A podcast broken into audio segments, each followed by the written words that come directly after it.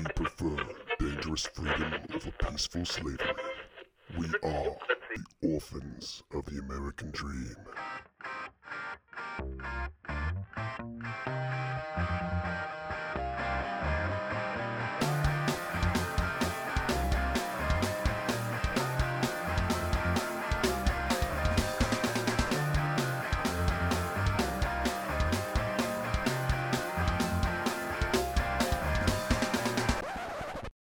Welcome to episode 48 of the Orphans of the American Dream Podcast. A very excited Sasquatch sitting here with comrade Tommy. Yes. And Justin the J-Bone. Hello. It's been a big week. We've already re-recorded one podcast. Mm-hmm. And it's time for the main event. Oh, yeah. We're going to the ionosphere. I'm pretty excited about it. Yeah. So before we get to the main event, we got to do some shit. So, what's that? It's time for Comrade's Corner. Oh. Like he was surprised. I was so surprised.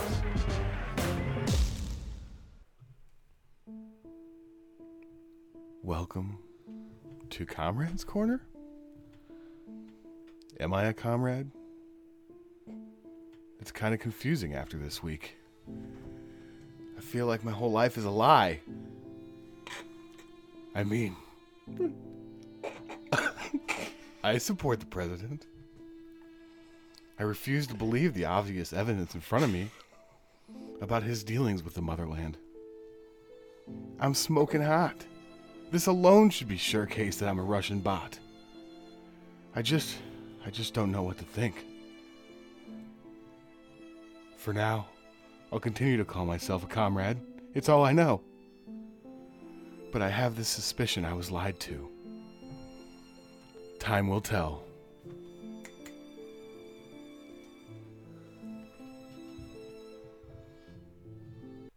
Anyway, this thing happened.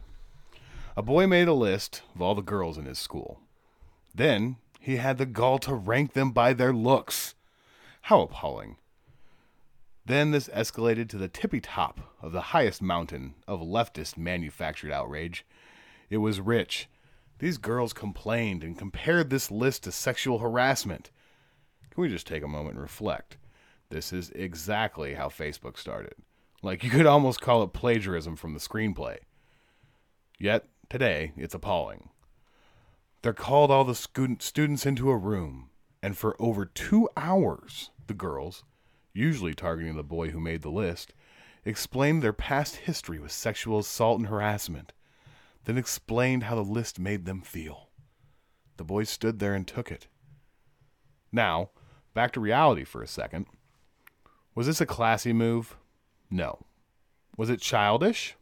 Yes. Was it also done by children? Yes. Does the boy deserve to be berated by every girl in school because he had the audacity to rate women by their attractiveness? No.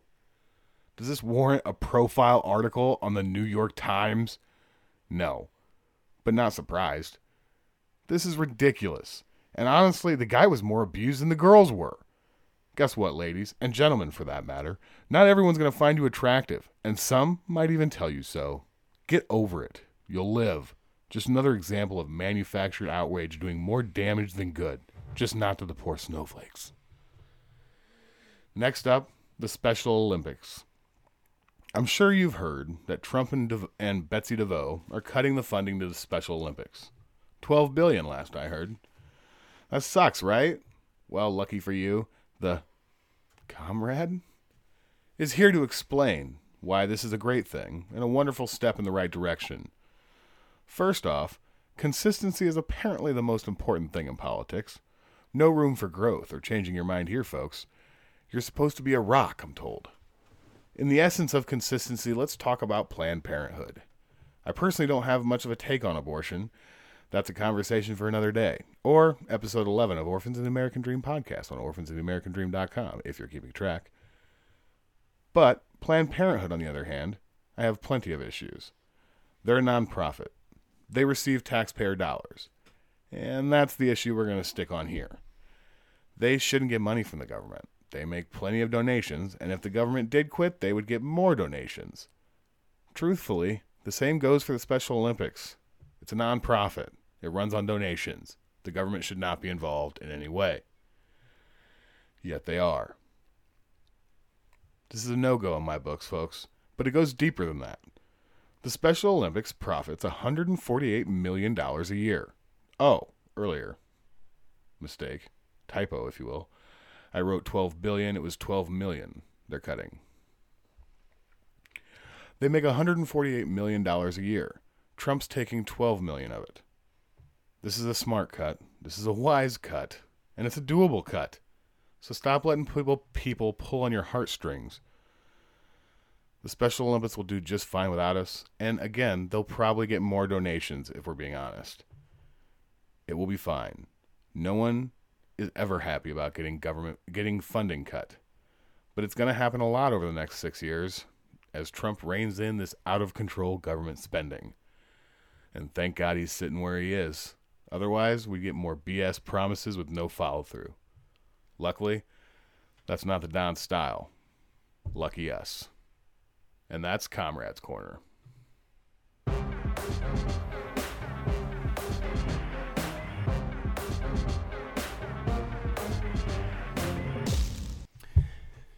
No joke, I was going to freak out if it was actually $12 billion. No, it was dude, I was like, what? Yeah, no, that doesn't make any sense whatsoever. I must have spelled that wrong in the spell check because I can't spell to save my life, as some of you have probably noticed.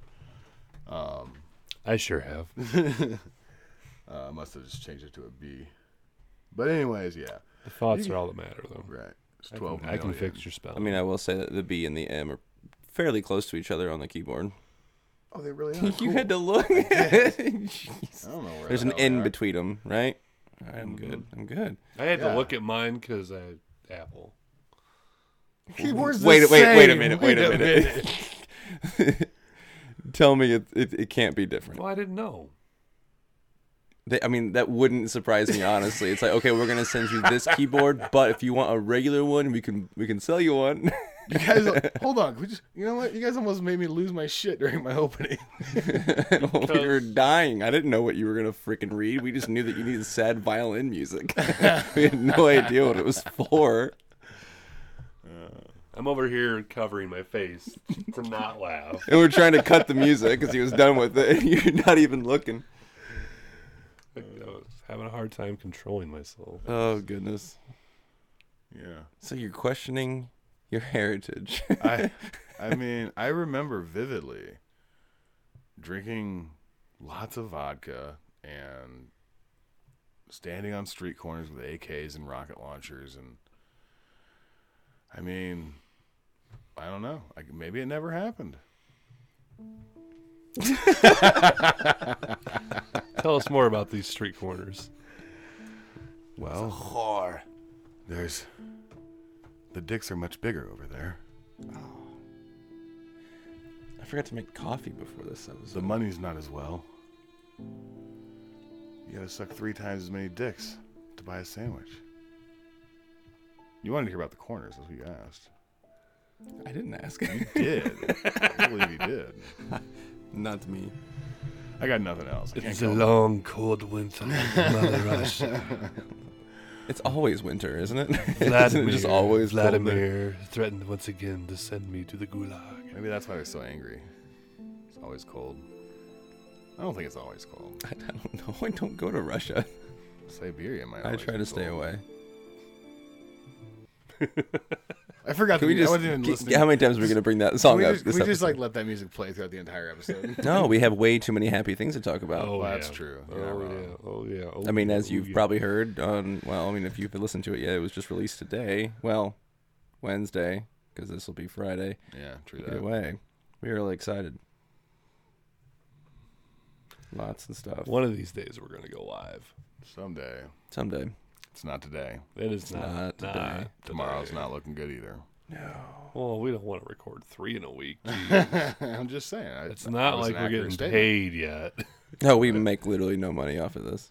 As much as I love this, we got a lot of shit to cover. What is this? But I do have some other some other happy news. What is your happy news? Start off the happy train here. Creepy porn lawyer. That's a bad one. Creepy porn lawyer Michael Avenatti, a high-profile attorney and critic of President Trump. I don't even need to explain who he is. But he was arrested in New York on Monday and charged in what prosecutors called a brazen bid to extort millions of dollars from Nike by threatening to damage the company's image. Simultaneously, federal prosecutors in Los Angeles filed separate charges against him for wire fraud and bank fraud, alleging that he took a client's settlement money and used it to cover costs related to his coffee shop business and other personal expenses. He's also accused of concealing from the client where the money was. FBI officials said Avenatti was arrested in Manhattan on Monday as he arrived at the offices of Boies Schiller, the law firm representing Nike. He had gone there for a meeting about his demands, officials said. Monday evening, a federal magistrate judge in New York ordered Avenatti released on $300,000 bond. Couldn't have happened to a nicer fucking guy. Yeah. That'll be rots. He probably won't. But, you know, one could hope. He's scared to go to prison. He said that. Yeah. Well, so there's another person who's involved in these lawsuits with. Well, just wait. Give me a moment. I just pulled it up. Stormy Daniels has waited on this. She released a statement. Knowing what I know now about Michael Avenatti, I am saddened but not shocked by the news reports that he has been criminally charged today. I made the decision more than a month ago to terminate Michael's services after discovering that he had dealt with me extremely dishonestly, and there will be more announcements to come. I ask that the media respect my decision and withhold further public comment regarding Mr. Avenatti at this time. So she has more to say? Yeah, apparently. Oh, I not didn't hear surprised. That. Yeah, not surprised. No one's surprised. That is actually not what I was talking about. Oh my God, she tweeted after that. God, well, I mean, she is a porn star, so. The only farm animal I've fucked is the pig in the White House. Thank you very much. And you clearly care enough about what I say to open Twitter. Go to my page and read my post and type a response. Wow. That's not very nice to say.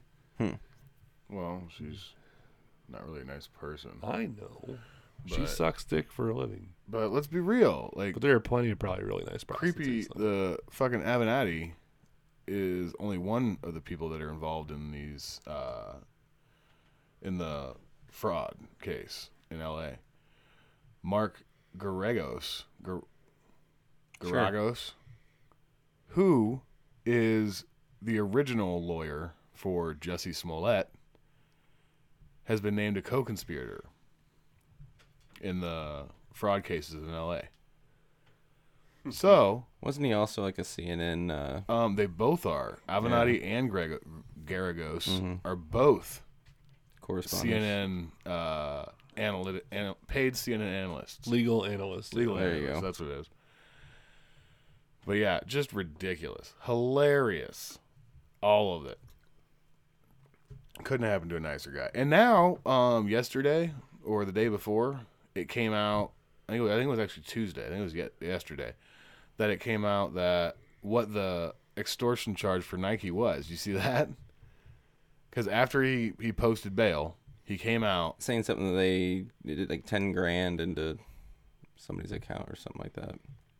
For what? He's come up with something else here. I can pull it up. Go ahead and say what you're saying. It's apparently some huge scandal involving Nike and high school sports and college sports. And it's supposed to be the biggest one the college sports industry has ever been involved in.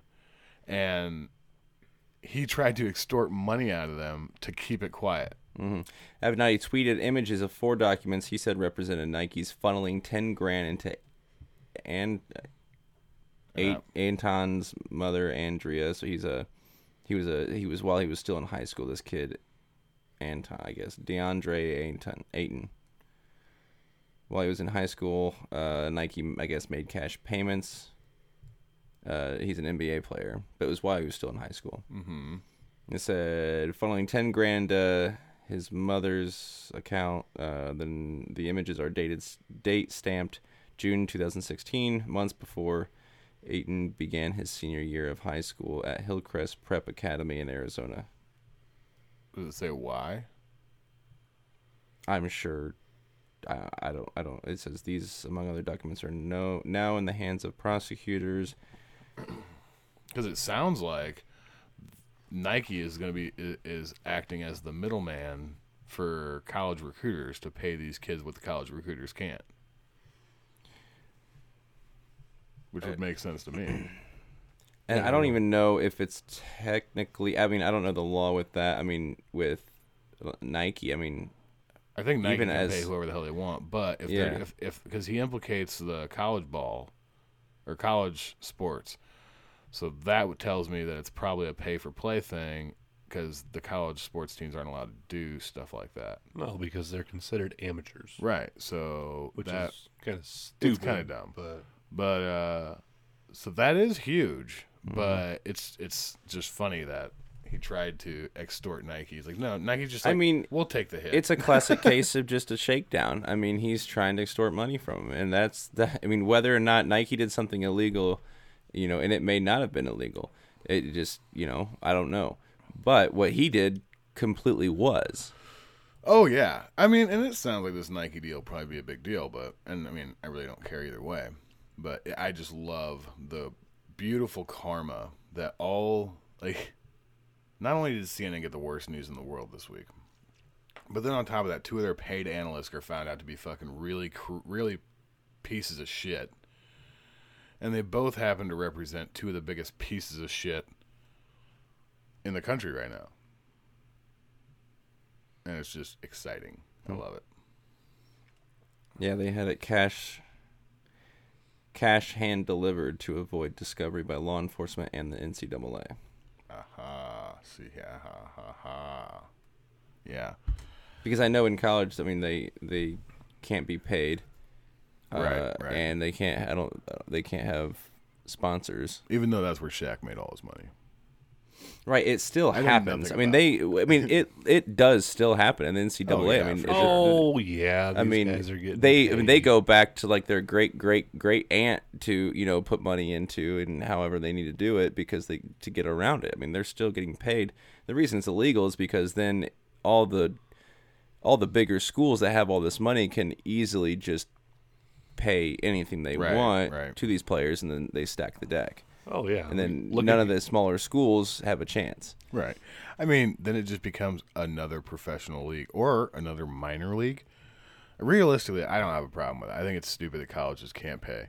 If they want to pay the money, let them pay the money. No, how many? I mean, the big-ticket sports at universities are football and basketball. Right. And they make millions. Right. So pay some of that shit to the fucking kids. Oh, but we're giving them an education and fuck that education. That shit ain't worth that goddamn bullshit. Yeah. But whatever.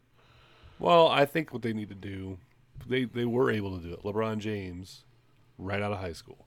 Yeah. Now, does everybody need to go right out of high school? No. No, you gotta be goddamn good. Yeah. But and LeBron James is. Yeah. But I'm just saying that kind of fixes some of it. Mm-hmm. Yeah, no, for sure. But I don't know. Maybe it'd be good. But, yeah. Just beautiful karma. More karma. The SPLC, or the Southern Poverty Law Center, has kind of had a rough week. They've had former employees come out and say that the entire organization is a scam. It's a con just to get more money. They fake or they create or embolden or set fire to flame or throw gasoline on the flame of a manufactured crisis, because when they do that, they make more money. They did it in Ferguson, former employees have said, and it made them millions.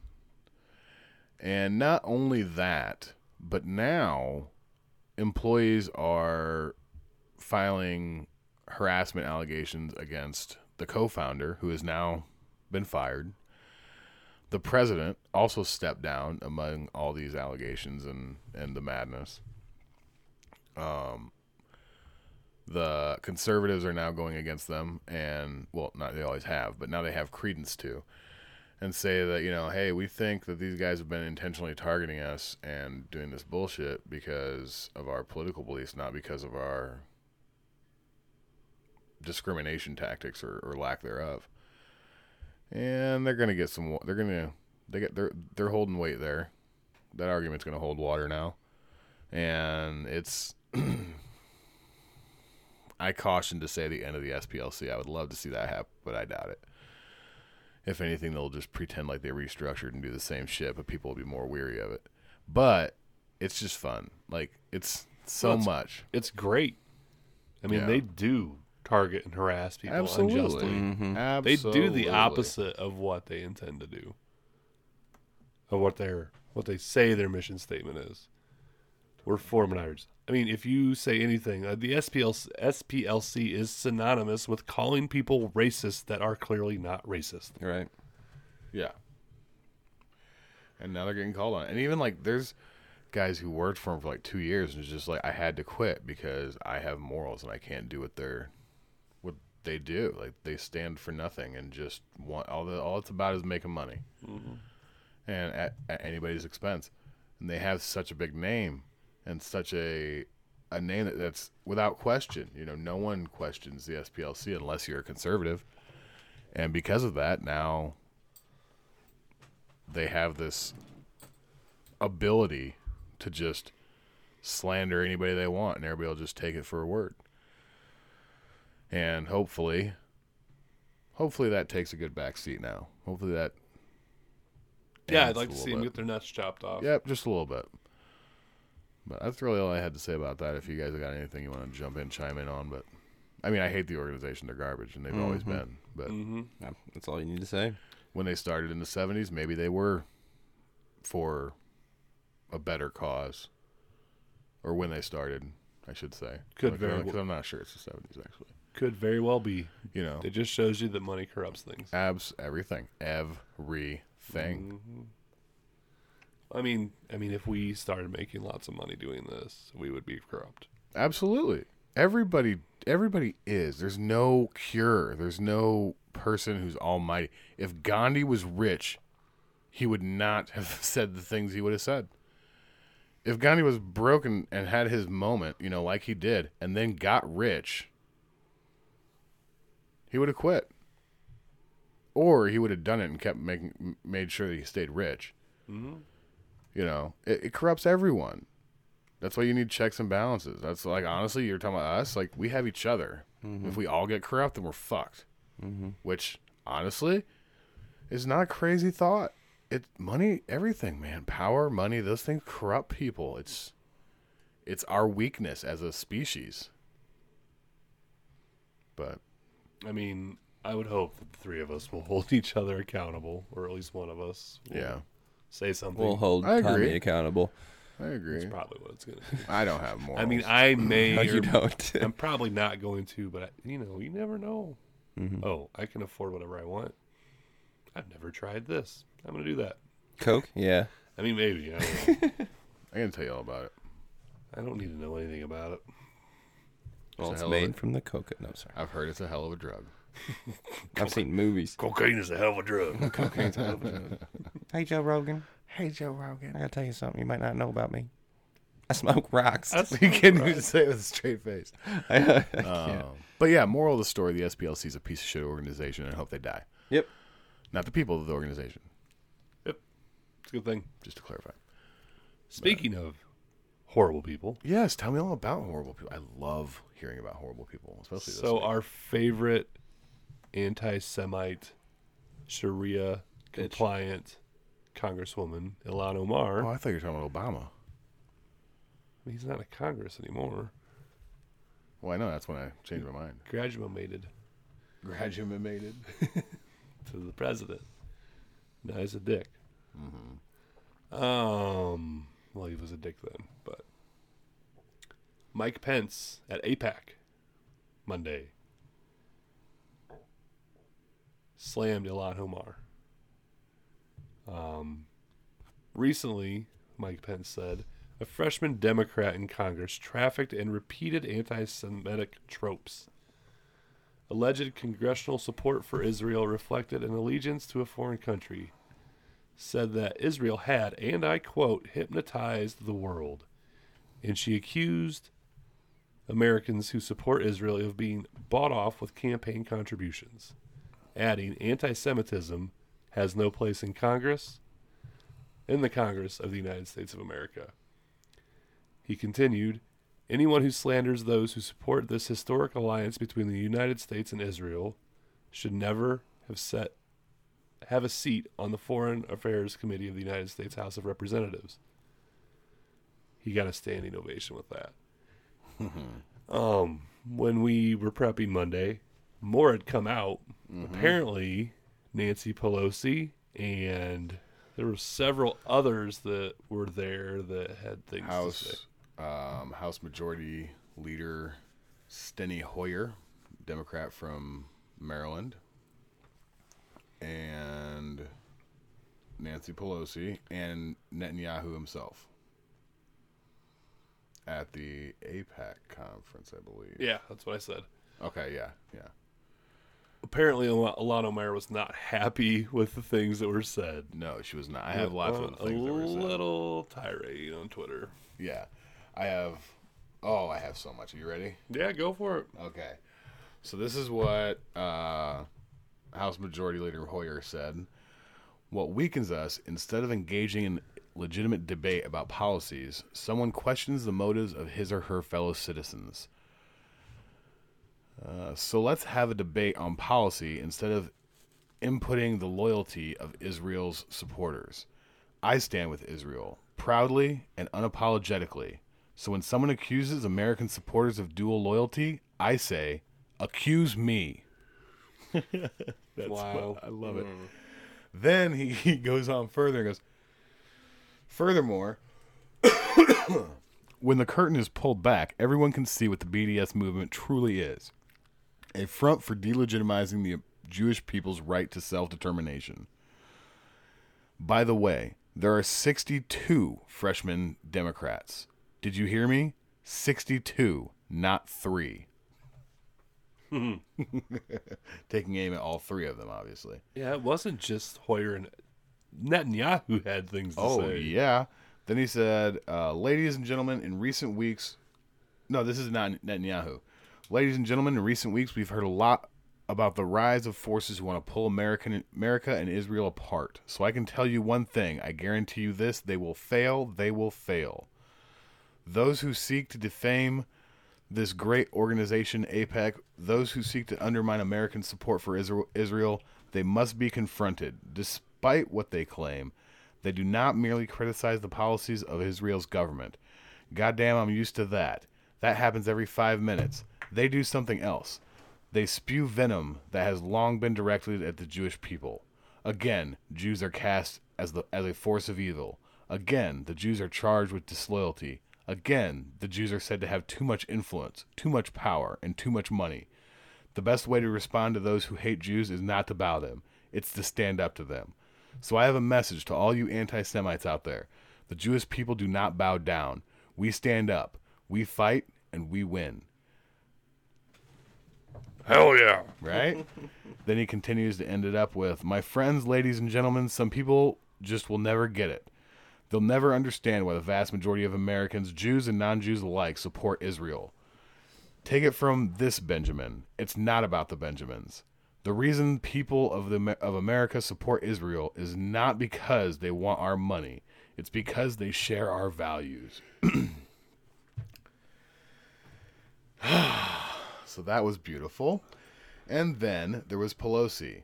In our democratic societies, we should welcome legitimate debate about how best to honor our values and to advance our priorities without questioning loyalty or patriotism. This month, the full House came together to condemn anti-Semitic myth of dual loyalty and all forms of bigotry, with a resolution that rejects the perpetuation of anti-Semitic stereotypes in the United States and around the world, including the Can't talk. Use your words. Yeah. Including the myth of dual loyalty and foreign allegiance, especially in the context of support for the U.S.-Israel alliance. I simply declare to be anti-Semitic is to be anti-American. It has no place in our country. Yeah, I don't know if I buy her bullshit. No, she's just full of shit. She's like, that resolution was garbage. It was all piece of shit. I think she truly believes it, but I think she's torn because she doesn't know how to be in power. She's not good at it. And she doesn't, like, she wants to please everybody. She can't get away with pissing off the three women, brand new congresswoman. So she'll just piss off everybody else. So she's just an idiot. But then she goes on to say, we must also be vigilant against bigoted and dangerous ideologies masquerading as policy, and that includes the BDS, which was surprising she said that. Did you know this? It does not recognize, and many of its supporters don't know or explicitly deny, it does not recognize the right of Jewish people to national self-determination.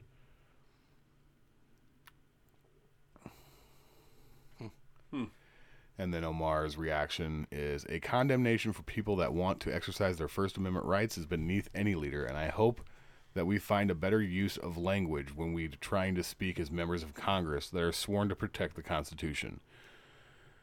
Shut the fuck up, ho.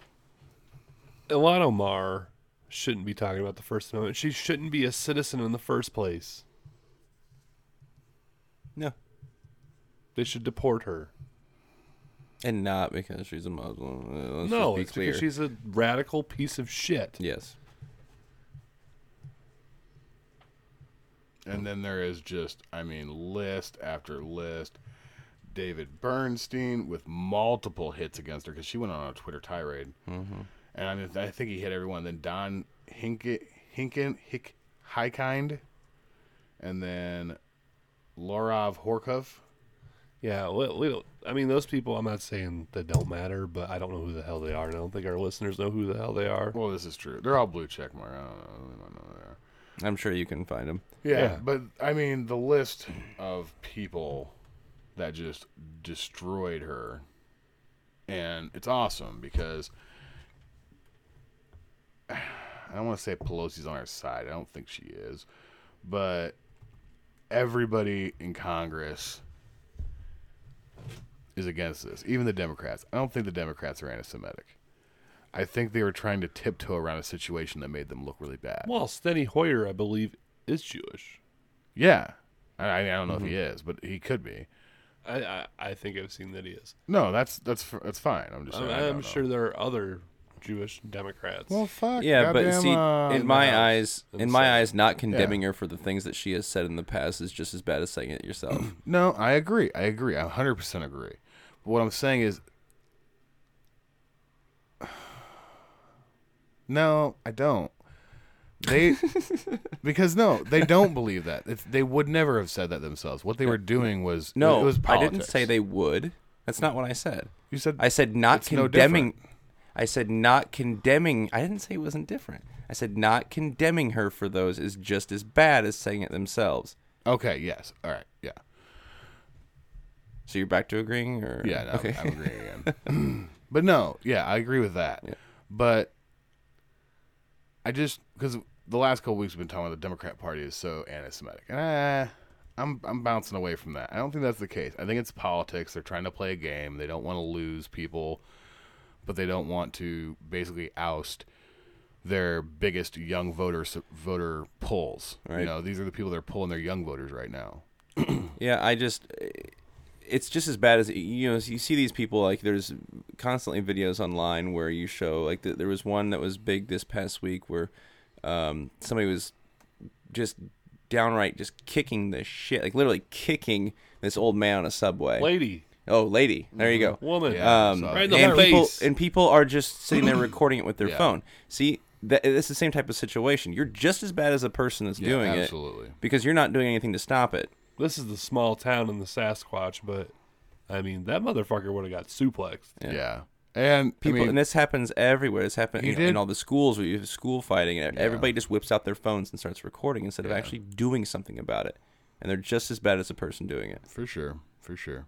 I will say he did go to jail. He got arrested. Oh, yeah. That's fine. I didn't know if you guys knew that. I didn't know that the other day that he actually did. He did get arrested. That's one thing where the videos do come in handy. But you know, it's like the guy who punched that dude at a at Berkeley. Once somebody film this. Let's get some evidence. Mm-hmm. Yeah. And I want people need to step in. Yeah. Of me suplexing this guy. No, for sure. Make sure you get my good side. But no, and I agree. It's just, I think it's definitely just the politics game. It's a shitty, horrible thing, but we've always known that's what politics is, and we're just getting to see it first, you know. Well, we can't generalize that all the Democrats in the House or whatever, but right, there's definitely more than just. Yeah, I'm not saying they're all not.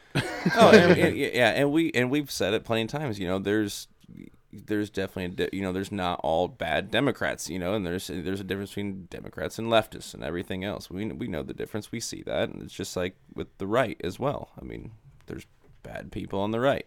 Mm-hmm. You just have to know the difference, and you can't just put a blanket statement on everybody and whatever. Yeah. Right. Well, so. I can, I have another update. Ooh, another one? But it also jumps us right into some Illinois news. That's exciting. I'm excited. So you guys have heard Jesse Smollett, charges were dropped. CBS News has learned that lawyers with the Chicago Police Department are trying to determine if they can legally release evidence in an investigation, despite a judge sealing the case. State prosecutors cleared the Empire star of 16 felony counts filed against him just over 2 weeks ago for allegedly lying to police and being the target of a hate crime attack. I have a lot more from CBS News, but we have a video for your listening pleasure. Chicago police and the mayor remain outraged after prosecutors abruptly dropped all charges against Jesse Smollett. The Empire actor was charged last month with 16 felony counts after allegedly staging a hate crime attack against himself. But all those charges have been dropped. Smollett maintains that he was a victim and that the charges against him were false. The city's mayor, Rahm Emanuel, called it a whitewash of justice, while Chicago's police union wants the Justice Department to step in and investigate. CBS News correspondent Adriana Diaz is following the story. Mr. Smollett is still saying that he is innocent, still running down the Chicago Police Department. How dare him? Chicago Mayor Rahm Emanuel could barely contain his outrage at the decision to drop charges against actor Jesse Smollett. This sends an unambiguous message that there is no accountability, and that is wrong. Chicago Police Superintendent Eddie Johnson says his department was blindsided. It's Mr. Smollett who committed this hoax, period. If he wanted to clear his name, the way to do that was in a court of law so that everyone could see the evidence. Smollett's attorneys said his record was wiped clean of the 16 felony counts of disorderly conduct, each punishable by up to 3 years in prison. The actor remained unapologetic while maintaining his innocence. I've been truthful and consistent on every single level since day one. Prosecutors accused Smollett of lying to police about being attacked in the middle of the night by two white men who shouted racist and homophobic slurs. But it was these two brothers who admitted under oath that Smollett paid them to do it. I would not be my mother's son if I was capable of one drop of what I have been accused of. Investigators have said the 36-year-old, who's openly gay, made the report to get publicity in hopes of gaining a larger salary on the TV drama Empire. State prosecutor Joe Magatz is the person who made the decision to drop the charges. He believes Smollett made up the allegations, but says the nonviolent case qualifies for community service and a financial penalty, which he says is common practice. So you believe he's guilty? Yes. So why drop the charges? Our priority is violent crimes and the drivers of violence. Jesse Smollett is neither one of those. And is community service and $10,000 enough to wipe this clean? I feel that it is. CBS News legal analyst Ricky Kleeman calls the latest twist beyond unusual. You would think that you would have restitution here. You would admit guilt. You would do an apology to the entire city of Chicago. None of that happened here. Lawyers for the city of Chicago are now trying to determine if they can legally release evidence in the investigation, despite the judge sealing the case. Adriana Diaz, CBS News, Chicago. Yeah, this damn prosecutor just to say our priority is just violent criminals, I mean, that's setting a precedent right there. Tell that to all the weed dealers you locked up over the last decade. Mm-hmm. It's sickening, and it just shows that, you know, with enough money and fame, you can just get away with anything. Yeah. And it really pisses me off. And if you have Rahm Emanuel pissed off about corruption, that's pretty ridiculous. Yeah, you know it's bad. When the mayor of Chicago, the most corrupt city in the country, Rahm Emanuel at that, never let a crisis go to waste, Rahm Emanuel, is calling out corruption. You know you probably have a pretty bad problem with corruption. Yeah. I'm taking the man cow's side on this one. I don't think Rahm is actually pissed off that he got away with it. I think when the news broke, Rahm was like, "Oh man, you guys don't know how to cover shit up. Like, this is not gonna fly. Like, you guys are gonna get caught." And he just picked the winning horse, is what he did. Like, had this been done right, and this was done in a way where he thought they were actually gonna get away with it, he probably would have picked their side. But yeah, I think he's smart enough to realize that this is a losing game. You guys are all going to go to jail. I will say that it says the mayor wants to see the city properly compensated for the hundreds of thousands of dollars it costs the cops are estimated to have spent on Smollett's case. But also good news is that there's a decent chance that Fox isn't going to bring him back to the show. I mean, good for that, but who the fuck watches that show? I don't know. Apparently enough people. Whatever. So there are deeper ties here to the Obama administration, other than Rahm Emanuel. Mm-hmm. David Axelrod, Obama's campaign manager and chief of staff, I believe, had a few tweets about this. Really? Yeah. Unless some better explanation surfaces, here's the lessons of this weird turn in the Smollett case. You can contrive a hate crime, make it a national news story, get caught, and if you are a well-connected celebrity, get off for $10,000 and have your record expunged and all files sealed. He went on to say, he's replying to himself, he was trying to do a thread. Yeah, people are doing that lately. I don't understand it. Yeah, I don't know. Well, he had more to say than just that character. Those characters. Yeah, you only have so much. Yeah, but I mean, that's what a thread's for. No, sorry, folks. The brief statement offered by the prosecutor didn't dispute the basic facts of the original charge. That's why he was compelled to sacrifice his bond. They simply said that in light of his voluntary work in the community, this was a just resolution. Hate crimes are loathsome. Faking them is insidious and shouldn't be excused. Despite Smollett's denials, nothing the prosecutors said in dismissing the case supports that. If the prosecutors have evidence that contradicts the indictment they brought, they should share it today. That's kind of saying something, because isn't it the Obamas who, or at least Michelle Obama's people who got us where we are now? Yeah, no, this lady, the state's attorney, what the hell is her name? Kelly? Fox. Kim Foxx. Kim Foxx. Mm-hmm. Yeah, she recused herself because of her relationship with the Obamas and the Smolletts. Right, but it was that Tina Tchen is the girl that worked for Obama who knows Fox. That's the connection. Well, and there's more connection to that. There probably is. No, there is more connection. No, I get that. What I was saying. No, George Soros dropped what $408K into the political pack that helped get this Kelly lady, Kim Foxx. What, I don't give a shit what her name is. She's a dummy. She shouldn't be an attorney. She's a dumbass. Elected. Right. But I don't. I mean. Well, no. That's what he does. How much money did he pour into Obama? No, I get it. I get it. How much money has he poured into Black Lives Matter? How much money has he poured into all this shit? That's the only connection we have between George Soros and her, is that he donated to the PAC that got her elected. He probably donated to a shitload of PACs that people didn't even know. No, he did. This was one of his things. This last election cycle. Mm-hmm. This wasn't the only local state's attorney. I know. Where he's trying to get progressives elected all over the country. I get it. But I'm saying that's not like a direct, like she doesn't go home, she doesn't eat dinner with him. This Tina Tchen thing, that's a different story. They have their number. They text each other all the time. Now they have a list of text messages between them talking about going easy on Smollett. And then they have a message like, hey, are you free to talk? I have really good news. And then there's a phone call, obviously, because then it skips for a while. And then the next thing from Tina Tchen is, oh, my God, that was amazing. I can't believe we got this done.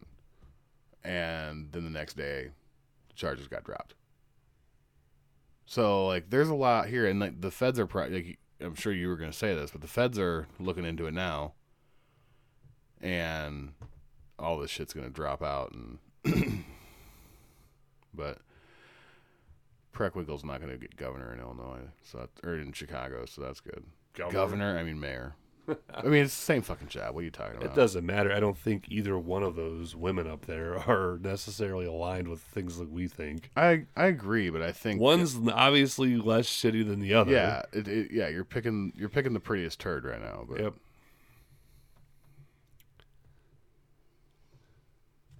But yeah. Speaking of pretty turds, I know a pretty turd, and his name is Matt. He's actually not a pretty turd. He's like the turd with 4 kernels of corn and 3 peanuts, devil horns, and a gerbil that you forgot about. Oh, that's what the Madigan turd looks like. I have no remorse for saying that. So, anyways, he is apparently not immune to corruption. He's also apparently not immune to getting caught for corruption, which seems to be what's about to go down. And I don't know. I'll just read this really quick. Two former political workers for longtime Illinois House Speaker Mike Madigan failed to attend depositions in a lawsuit alleging Madigan backed sham candidates in his 2016 primary election. Some backstory here. He went up for re-election in 2016, and he had one opponent, and the opponent happened to be a Hispanic male. So, allegedly, Madigan went out and found 2 other Hispanic males and paid them to run for his job so that they would split the Hispanic vote. So, what we found here is that there's people, like, some people have actually admitted to some of these things. So this is from the Madigan political lieutenant, Kevin Quinn. I had asked Cicero politician Charlie Hernandez to see if Joe Barboza would be interested in running as a Democrat. I had simply reached out to Charlie to see if Joe had an interest. I never heard back from Charlie. And the other one was the 2 candidates joining Madigan and Gonzalez were Joe Barboza and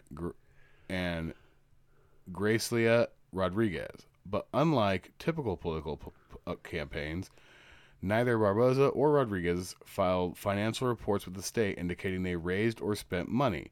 Cuba circulated petitions for the alleged sham candidates, and Gonzalez's lawyer claimed they were paid by campaign funds under Madigan's control. So, these guys were paid by, says the lawyer, by Madigan to run in their stay. So here we go. Why would you be bringing Rodriguez's petition, who is an opponent of Michael Madigan, to file the order?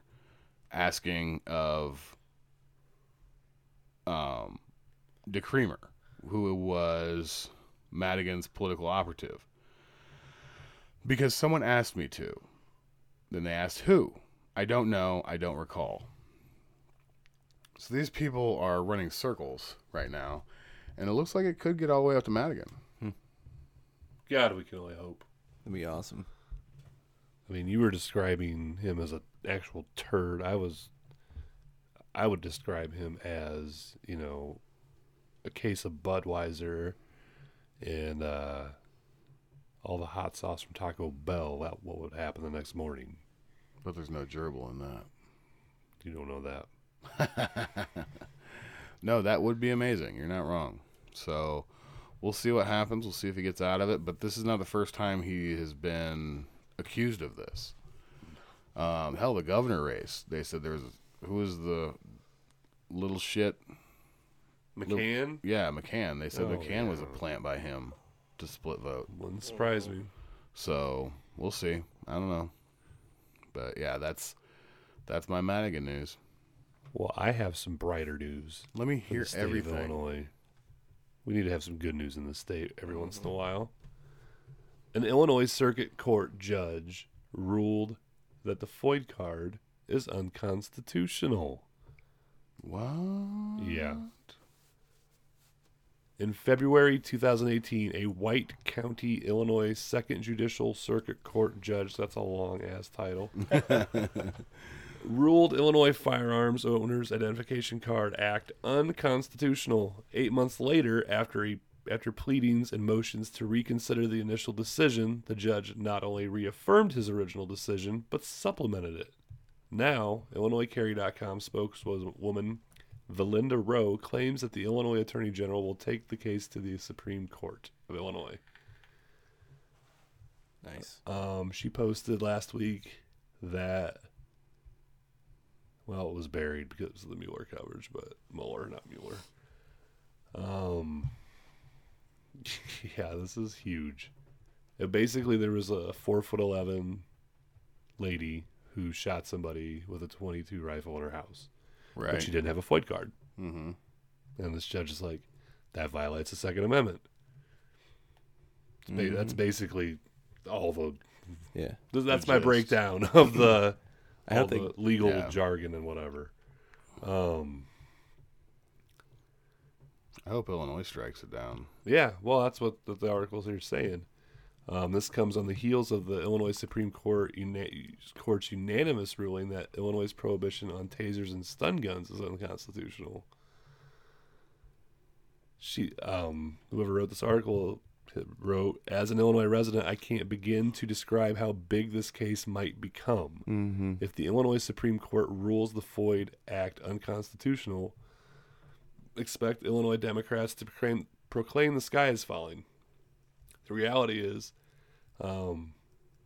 given how FOID Act violations so seldomly get charged by prosecutors, and even when they do charge, they're quickly plea bargained away, the decision to strike down the FOID Act as unconstitutional wouldn't pose a meaningful obstacle for police and prosecutors. But a ruling striking down the FOID would rock gun control advocates in the land of Lincoln. God, I can't imagine. Yeah, that, and I honestly hope that the Illinois Supreme Court shoots it down and says it's just fine.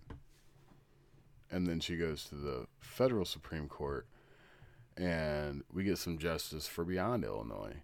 And they rule licenses like the FOID are unconstitutional because we're not the only state that's got them. Yeah. And that would be amazing that other states would be safe from it too, but that doesn't happen if Illinois is the only one that says it's unconstitutional, right? Is that right? I think it might open the door for other states to bring up lawsuits, right? Possibly. Okay, yeah, you're right. Yeah, that's what it would be. So, yeah, either way, I guess it's a win-win, and that's exactly why they don't prosecute FOID violations, because they know if they did and anybody said, hey, this is unconstitutional, they'd win that case. Well, not only that, but this case, what he was saying in his dissent, his ruling, because it had blocked out a little bit of his ruling on there. I mean, it's impossible for you to be in your house 24/7 with said gun, and with the FOID card, technically, any adult that's in the house has to have a FOID card too. Mm-hmm. Right, yeah. Well, and that's what he was ruling against. It's impossible. So to where be with your firearm at all times. So where does this stop? Because we have the Second Amendment. You have the right to keep and bear arms. That's a right. So why do I need a license to conceal carry? Why do I need a license to open carry? If you get rid of the FOID card, how far behind are those? Like, I think before it opens a door possibly. Yeah, because I don't disagree with those things necessarily, but I think they're smart because it makes people take the training. It forces people to understand the weapon they're carrying around. But at the same time, is it the same constitutional violation? Are you talking about carry permits or the FOID card? Carry. Moved to carry. Okay. Yeah, I moved it to carry. I'm just expanding. I thought you said the FOID card. Oh yeah. No. It could lead to because the FOID card's a pile of shit. It doesn't require anything. It doesn't do anything. No, we're saying that it could open the door to getting rid of. Yeah, but to carry. Yeah, I see that. You have to qualify. You have to take. I would be okay with a FOID card if it was less. If there was less to it, if they just combine the two. Exactly, it was easier to get. And I would even be okay with the FOID card mandating training before you get a certain type of weapon, just because people need that and they should. Yeah, there should be. If they're going to do that, they should have some kind of exemption for people who obviously understand firearms. Like me, veterans and police officers. If I want to go get my concealed carry, it's only a 4-hour class for me, or an eight over the 16. Yeah, it's an 8-hour class because we obviously have training on firearms. Yeah. I'm saying, like we talked about college on the last episode, you can, in some classes, like the lower level ones, you can take a test. And if you pass the test, you get the credits for the class. Right. I think they should enact something like an exemption for that. Like, you have to take the coursework, but you don't have to do the other part. Yeah. Mm-hmm. You go on the range, you shoot so well, you don't have to worry about marked for safety issues that you did. Yeah. Then you're safe with a gun kind of thing. I'm okay with proficiency that. Proficiency test. We'll put it that way. Exactly, yeah. And maybe even the coursework. You know, if you can pass a proficiency test on the coursework. And I get it. We have the right to keep and bear arms. But the left is not wrong when they say there's some idiots that shouldn't have a gun. There's some idiots that do have guns that shouldn't have guns. It's a reality. Well, there's also idiots that probably shouldn't be breathing either. Yeah, so. I mean, there's idiots that shouldn't drive that have cars. It's just the nature of the beast, you know. It is what it is, but... Yep. Like, if we didn't have warning labels, we would have far smaller population. A far smarter population as well. Well, yeah. Natural selection. Bring it back, people. Well, that was Illinois news. I think we're gonna continue doing it like that. That was kind of good. We did more than one story. If there's enough, and to have each one of us do some, because I mean we're from Illinois. It matters to us. If you're not from Illinois and this doesn't enter, I mean you can slide the little bar past it. You can hit the. I've gone straight chaos. Forward 15 seconds. I've gone a couple times. Yeah, I've gone straight chaos on Illinois. I have no faith in it. The whole place is going to burn. I'm just going to watch it happen. Okay, yeah, that's not what I was saying. He's a glasses half full kind of guy. But no, yeah. So big news. Tell me all about it. ISIS. Extra. Tell us all about it, J-Bone.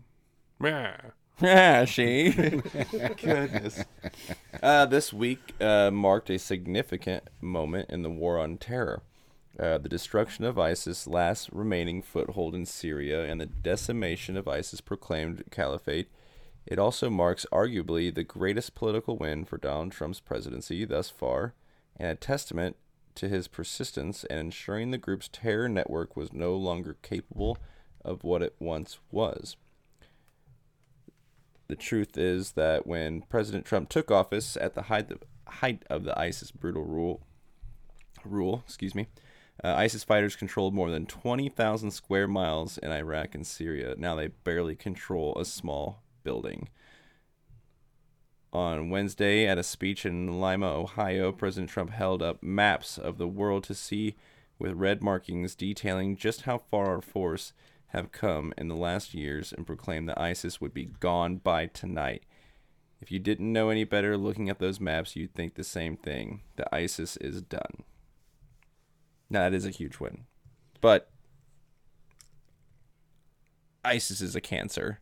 I mean, and the problem with that is, you know, it might be in remission now, but it can come back. And the biggest issue with ISIS, in my eyes, was the fact that you didn't have to just go and join ISIS. It's just, you know, you have the ISIS sympathizers and everything else. And there's pop-up people that, you know, it happens everywhere. But the fact that it has been reduced to damn near no strongholds is yeah, it's great. We probably stopped giving them weapons. Yeah, that's part of it. Yeah, I mean, yeah, we're the reason that they not us, but America is the reason Obama administration. Yeah. Yep, it's kind of like they created ISIS. Yeah, we know it's ISIS was created because of the Al Qaeda vacuum that was created. Yeah, we pulled troops. There was a void, and they filled it. But we also filled their hands with guns. Yeah. And train them. I was waiting on this because... No, you're going to wait on it. This is a teaser. I mean, this is a teaser. You were talking about earlier? No, I'm not talking about that. Okay, yeah. But by the way... That's going to be next week. Next week, Tommy is going to have explosive diarrhea. I will fucking... I want to hurt somebody over this. We're going to let him calm down and collect his thoughts. We're not talking about this. This hits home to him, so... But... this in particular is it also is a huge it's just like an emotional jolt that you don't really think about because I never fought ISIS. Mm-hmm. I fought Al Qaeda. Mm-hmm. You know, and it's ISIS was bred from their dismissal. It's the same thing. It's just a different name. And it's nice to see what good policy can do, what good war tactics and giving the military the ability to fight a war. I was in war when Obama was telling us we had to follow these special nice rules and we had to do all these nice things. And from there, guess what happened? ISIS just got, or the radical Islam in general just got bigger and bigger and bigger and bigger and bigger. And it's amazing. You know, it kind of I feel like I went over there for nothing a lot of times. Cause I mean, it's Iraq. We shouldn't have been there. Mm-hmm. We know this now. We were lied to. Hard pill to swallow, but it is what it is. But it almost takes a little bit of that away. And it's we did that. And there's a lot of people that are going to be way better off because we persisted and kept at this. Now, the problem now is we can't run away, which is what we've done in the past. And I'll be the first person to say we don't need soldiers fighting other people's wars. But... ISIS is our war. They're against us. And if we leave, we're going to do the same thing we did last time, and we're going to create another vacuum. Yeah, we can't just go in. It's a hard thing to figure out. And then just, we can't just leave them high and dry. There's plenty of, you know, innocent people, women, children, that are just left there in this rubble, and we can't. It leaves that void like it did before. Yeah, and people can easily just say, wow, this place will be easy to take over. Right. Let's just start some shit. That's exactly it. And it's a really hard catch-22 because how long do you stay? Do we pull in Afghanistan, stay there for 17 years and get nothing accomplished and then make a deal? All right, I'm done. But how long you know, it's hard to figure out. You know, you try to say, you know, I'm anti-war. I don't think we should be over there. I don't think we should play somebody else's game. Same reason I'm like on my fucking toes, freaking out on whether or not goddamn Bolton is going to send us to Venezuela, because every day something new happens down there, and it's getting worse, and it's getting worse, and the situation is getting to a point, like, they're talking Russians are going down there. There is a country going down there. It was Russia, yeah. Oh, was it Russia? I said Trump's that. Threat, like, don't do it. Yeah, I said that, and I was like, ooh, was that right? I couldn't remember. Yeah. So Russia's going down there, and that's just, fuck. I don't know if they are, but they're talking about it. Okay, that's what it is. Yeah. And, I mean, if we go down there, it's going to be the same goddamn mess. But the article that I was reading, the headline and all that, the couple paragraphs from, was from Fox News by Brett Baier. Why can't people just have easy to say names? You want it to be spelled like Big Baier. Velikovich. Brett Velikovich. That's his heritage, man. He's Eastern European. No, he wrote this as is an opinion piece. It even says at the top, whatever. But he actually says,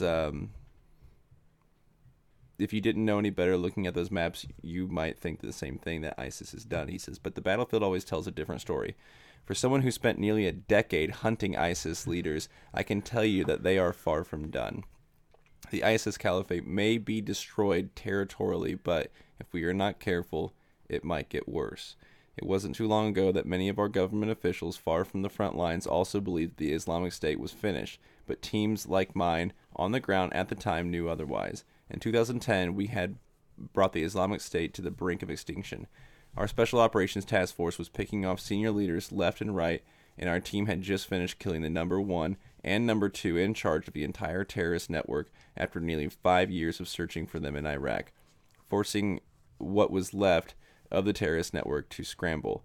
Daily terrorist attacks on civilians were at an all-time low, U.S. soldier deaths nearly non-existent, and tens of thousands of ISIS fighters were jailed in prison across Iraq. The new leader of ISIS, Abu Bakr, had gone underground. He had to. I wasn't going to fucking try it. He had to. He couldn't move freely anymore. Our team was busy killing everyone around him. Meanwhile, back in Washington, senior officials were briefed by Beltway intelligence agencies with these same visually pleasing maps with red markings and eye-catching charts proclaiming that the Islamic State was done. They touted the success of the coalition efforts and declared victory without listening to the soldiers still there on the ground hunting and fighting to keep the group at bay. And we all know what happened after that. Right. We just have to be careful. Like we said, we can't just completely back out and leave the people there to deal with it themselves, because the exact same thing is going to happen. These people are still pissed just because lost their territory doesn't mean they are just like, oh, okay, America's awesome. And they hate us, and they're still recruiting. Yeah, they're still pulling people out of the rubble. They're like, hey man, the U.S. did this to you, and they're like, I thought you guys did this, and they're like, shut up man, it's the U.S. We'll give you some food. And it's like, oh, okay. And then it's like, see, we take care of you. Why don't you carry this rifle around? Hey, see, we take care of you. Why don't you just put this bomb vest on? See, we take care of you. Just blow yourself up. Yep. And yeah, I honestly, I feel bad now. I didn't realize you were going to say the exact same thing I said.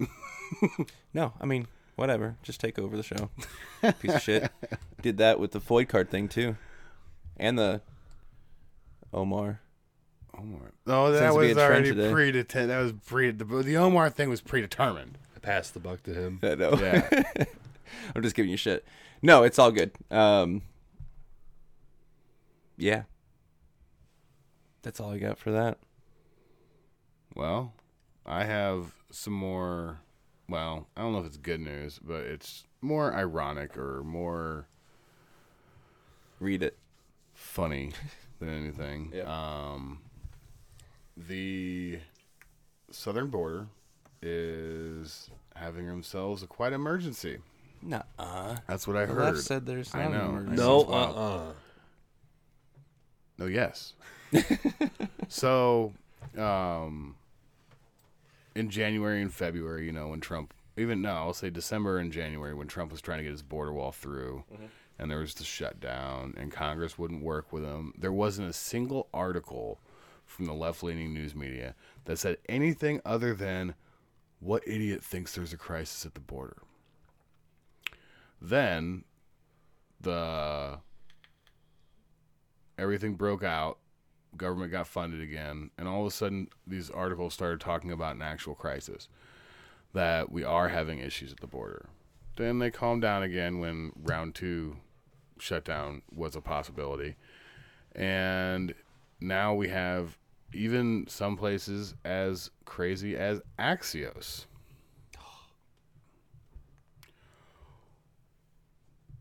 Are saying things like, the number of immigrants arrested or turned away at the southern border has continued to climb to levels not seen for years. The graph here shows that's almost doubled. No, it is more than doubled the levels of the last 4 years. Between 2 years ago and today, it has almost raised 5 times the level of illegal immigrants coming across the border. The surge has been driven by an influx of immigrant families and unaccompanied children. This is an issue because in the past, the majority of people coming across the border were adult-aged males or females coming alone, where now we have children and families. The expedited procedure of getting these people sent back does not apply to families. So these people are stowing up all of the detention space. They released, I believe is 100,000.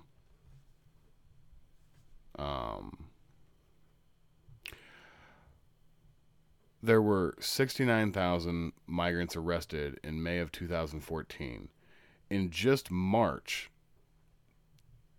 of this year, the first 3 weeks, there's already been 66,000.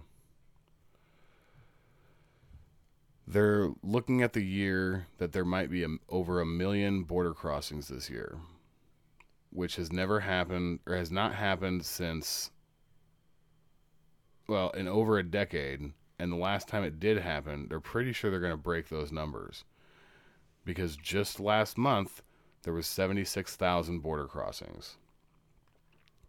These people are now being left open into the public because there's nowhere to hold them. New arrivals are not being held. They're just being released because there's nowhere to put them. Axios is explaining how big of a problem this is. The Trump administration is expanding a policy that forces some asylum seekers to stay in Mexico. He's vetoed Congress's attempts to stop his emergency declaration over the border wall. We need the border wall. The human trafficking, the drug cartel running, the drugs, it's ridiculous. Let alone the amount of people that are just coming over here undocumented. We have nothing on them. Like, they need to come here the correct way. But even if you just forget about them, like, forget the illegal immigrants are even coming across the border. In February, enough fentanyl came across the border to kill 56 million people. That's a sixth of the country. In 2014 and 15, there was multiple illegal immigrant children who were working in manual labor camps on an egg farm, 12-hour days, 7 days a week, because the Obama administration sent them where they said their family was waiting for them. The cartels run gangs up and down the Texas and Arizona border, working with motorcycle clubs to run drugs, to run weapons, to smuggle people. These are enough reasons. Forget about the people that are just trying to get here to have a better life. Again, the left trying to tear your heartstrings apart, right? Forget about them. The argument's not even about them. The argument's about these other things that are actually a problem. But what can you do? Mm-hmm. At least people are figuring it out. Yeah. Yeah. And the Pentagon gave him $1 billion this week, so that's fun too. Yeah. Oh, yeah. More to come, I'm sure. Yeah, I thought they said they found like 12 or 14. They found 14, but they have guaranteed 1 billion of it will go, and I think they're still going through things. Like there more will come, I think. It's just a matter of time before they figure it out. They want them to freak out 13 more times. I mean, I like how you just find $14 billion to right. Oh, we found this $14 billion that we didn't use. Fuck! I wish I could find $14. No shit. Yeah, no kidding. I found $1 in my pants the other day. That was pretty cool. That is exciting stuff. I bought a soda. But yeah, the most exciting, you know, people like us and probably our listeners do is like you forget that you had money in your pocket when you went to the bar and you put your jeans on. You're like, holy shit, there's $40. Or dude, when you throw your on purpose. I throw my Carhartt on for the first time, like after like all year, and it's all like, oh, it's getting cold. I throw my car and you find like a 20, and it's like, that's like, yeah, buddy, I'm getting ready to do money. That. I'm getting ready to do that. I throw a 20 in all my coats before I put them away for winter. And then over the course I worked for the state and I could just throw away money. Well, shut up. Over the course of the summer, I forget all about it. And then like, I pull my coats out and I'm like, oh shit, there's $20 in there. It's called investments, dude.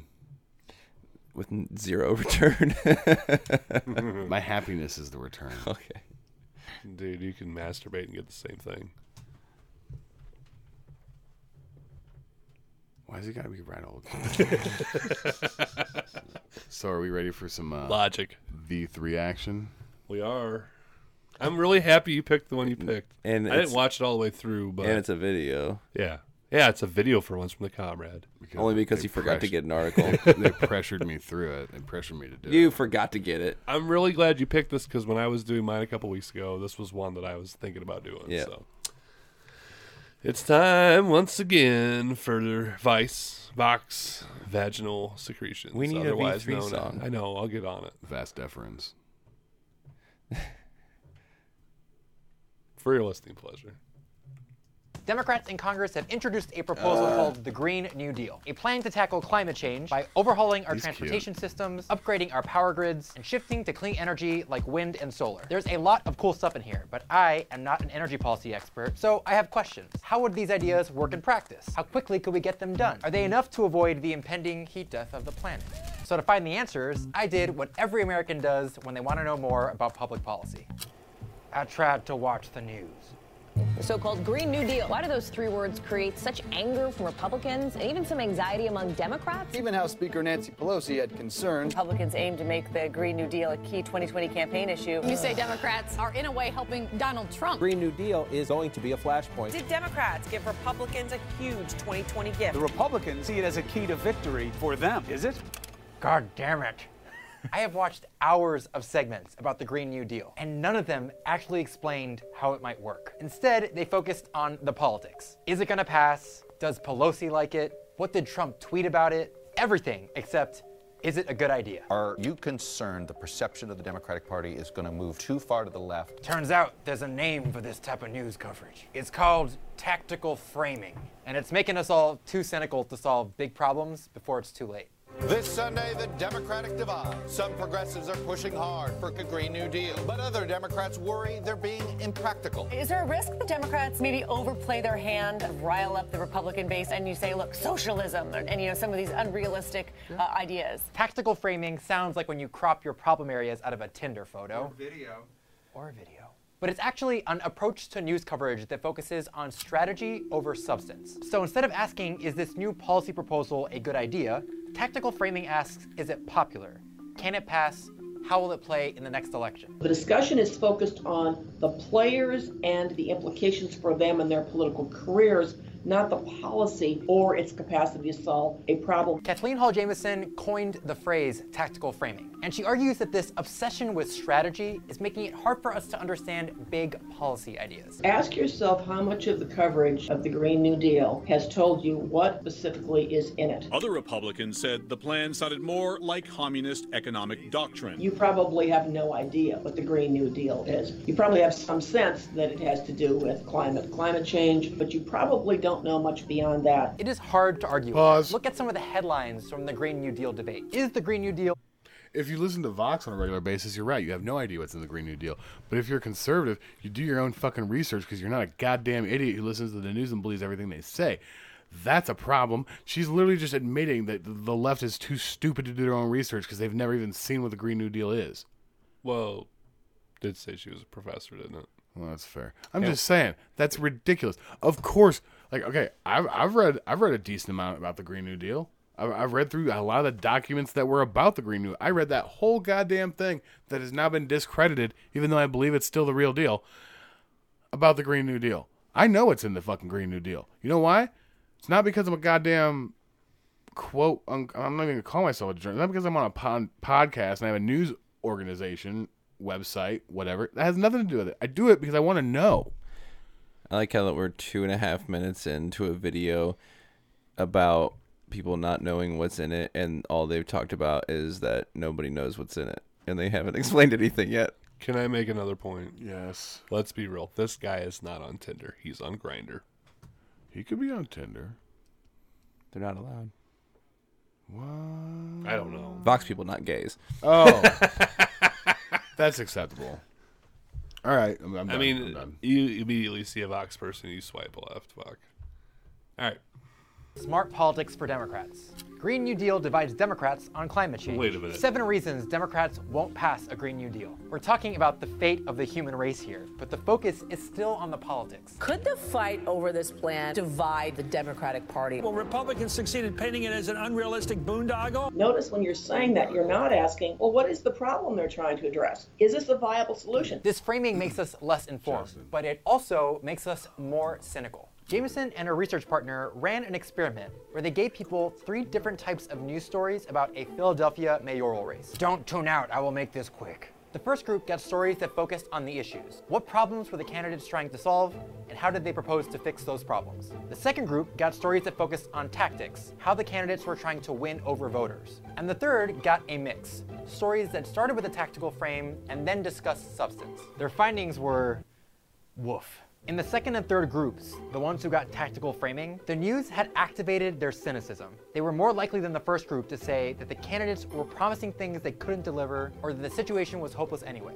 They were also less likely to remember basic information about the policy proposals, even if what they saw included real policy analysis. We find that even with that good information there, the public's less likely to learn it because the tactical frame creates a lens on it that says they're not actually going to do it anyway. This is really all about politics. Now trust your political instincts based on your ideology. Jamieson and her research partner published a book about their findings called The Spiral of Cynicism, which is surprisingly not a book about my dating life. In it, they argued that this cynicism lingers even after the tactical framing is gone. A few days after the experiment, the participants were asked to react to an excerpt from a debate between the candidates. But the ones who had been exposed to tactical framing still reacted cynically. And what that said to us was that the stimulus in news was so strong that when you got no more cues to be cynical, to be tactical, nonetheless, you were seeing the race through that lens. Now, maybe your reaction is, so what? Of course watching the news makes you cynical. Congress is too gridlocked to get anything done. Hopelessness is the correct response.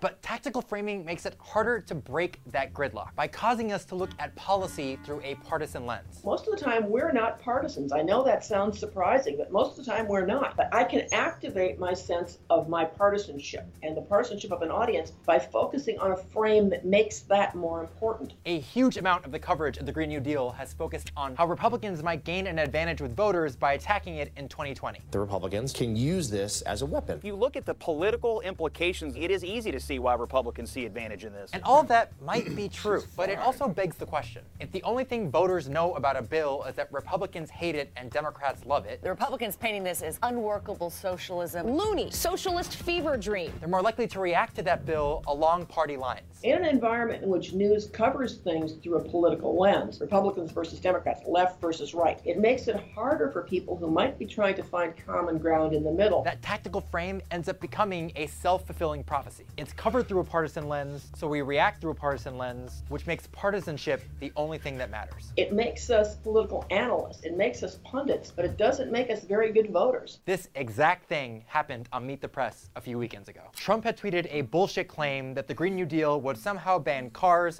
cows in the military. How would you ban a cow? This would have been a great chance to explain what the Green New Deal actually does. To let voters decide for themselves if upgrading our power grid or modernizing our transportation systems is a good idea. But Chuck Todd wanted to talk about 2020.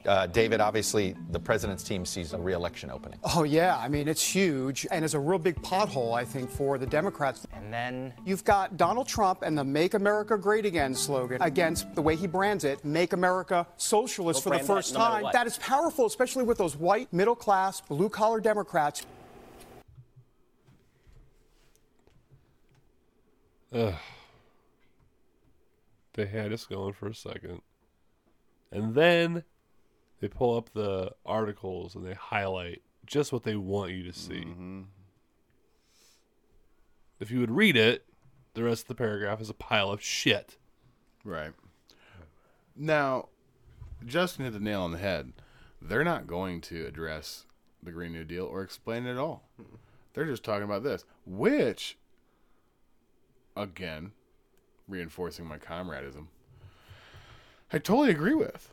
They're 100% right on the way that the tactical framing, both sides use it. Oh, yeah. And it is why we are so divided. He's not making shit up. He's right on this. But they're doing the exact same thing. By highlighting only a few words and not explaining anything else around it, I mean, you're literally only getting a portion of the information. They're no better than... No, CNN for sure, for sure. No, I'm not saying they are. Yeah. So okay, I'm just saying what they're explaining. Okay. I know, I'm just calling them out on it. I think the real question here is, when we want to talk about the tactical framing, is where's it coming from? What do you mean? Is it? It's coming from the media. Is it? Who do you think it's coming from? The Democrat and the Republican Party. It's called divide and conquer. No, that's a long-standing. I mean, sure. I'm sure they're not. I'm just upset about it. I think it's a worthy debate to have. We're not going to have a debate today, but I'm saying is it the media or is it the actual political parties? It's both. I would say. But who's more influential? Who's the one running the show? Because it's been argued that the media is running the Democratic Party. Okay, but I would say, I don't know if who's in charge or who's running the show would be the correct question. I would say who's the most effective at it. Because if that's the question, it's definitely the media. Who's in charge? That's up for grabs. I don't know. Fair enough. Yeah. But those are the questions that, they want to talk about. Right. Nonpartisan people. These are the things we need to be discussing. Right. This is actually really... I'm actually surprised by this. Now, they're definitely throwing as much propaganda in there as possible to be like, the Green New Deal is not crazy. It's a really good idea, without telling you anything about it. Yeah. But they're 100% right about this tactical framing thing, which... Yeah, well, that's a big portion. Now, some of the videos that they do, obviously, are complete bullshit. But a lot of the times, I mean, if they're smart, what they would do is throw shit in there that you're probably going to agree with, but then flow in all this crap next to it. I was just going to say that, because there's been a handful of times where I've agreed with them, but I also understand why they're saying it. You agree with a basic premise of this portion of the video. Right, but I understand the innards are garbage. Exactly, but... A lot of people aren't doing that. They're eating it up. Yeah. Here's the vehicle. Oh, it's kind of nice, but what's inside? A giant pile of shit. Exactly. And we're not saying we're brilliant people to see through these freaking lines or anything, but we're not stupid either. Do we want to finish it, or do we want to just kill it? I didn't watch the whole thing when I did it. I just kind of saw the thing like, oh, it's this guy. He's usually good for a laugh.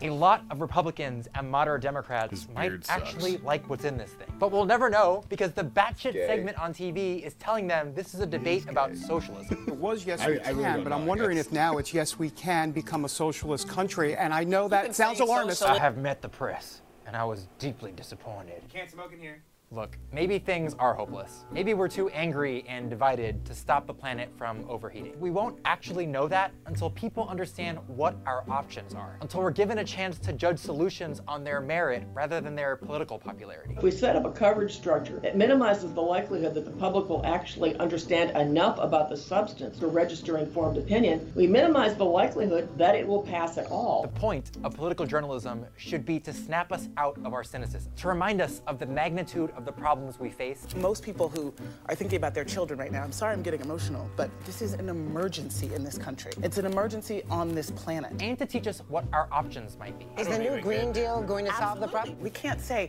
it's too aspirational, it's the planet. That's a really important conversation. Our planet depends on it, but it's one that gets shut down every time a newsroom decides to focus on tactics. What you're seeing though, I mean, this is the pull of the 2020 Democratic primary process. I mean, this is where it's headed.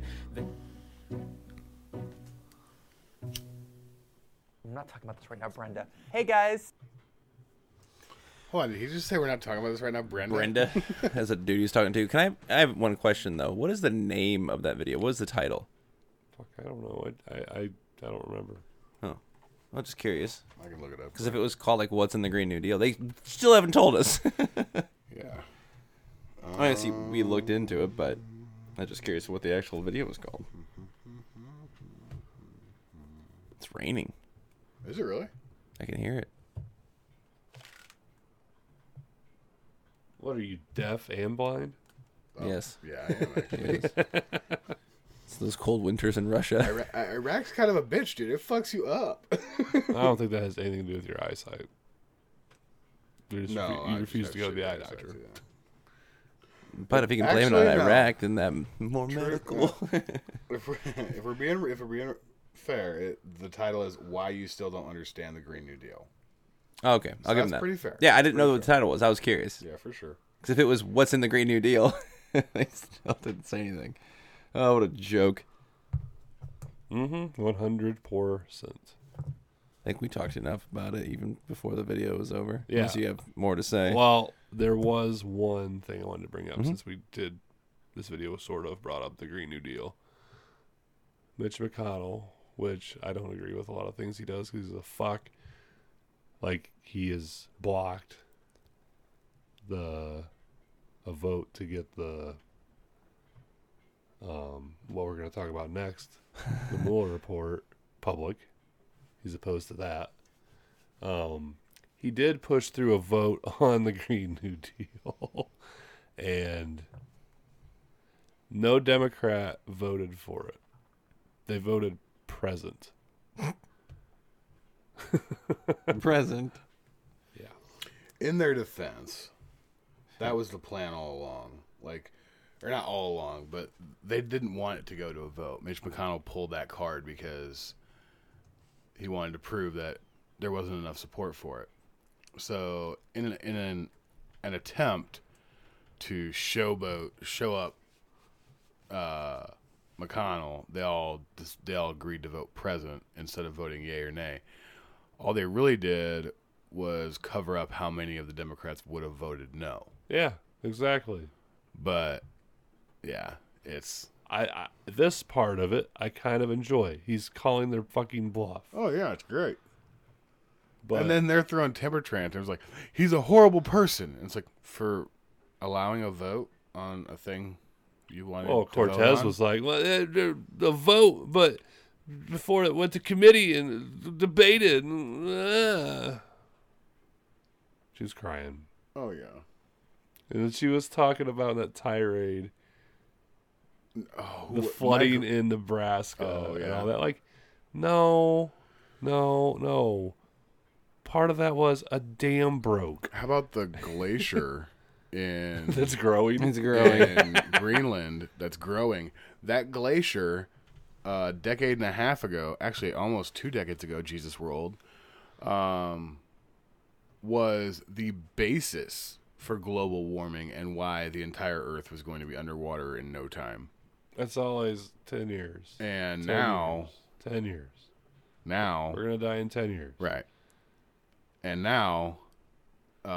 People on the coast are going to be growing, and they're saying this is proof of climate change. It's like, you guys have got to be shit. You think we... It blows my mind that the left is so stupid. Some of these people. Like, how do you... Like, the people that think climate change is actually going to end the world in 12 years. I ask, seriously, what the fuck is wrong with you? Yeah. And then the people that believed it in 2004, that the world was going to end in 2014. And then when it didn't, still believe that we only have 12 years to live. Yeah. It's always keep sucking, honey. It's like the Y2K madness. Yeah. Hey. But it has actual implications. Mm-hmm. I saw the lights flicker that night. No, I didn't. I don't think so. I actually think I missed it. I think I passed out. I was playing Dreamcast. That was a while ago. Dreamcast. Yeah, my parents had a party out in the garage.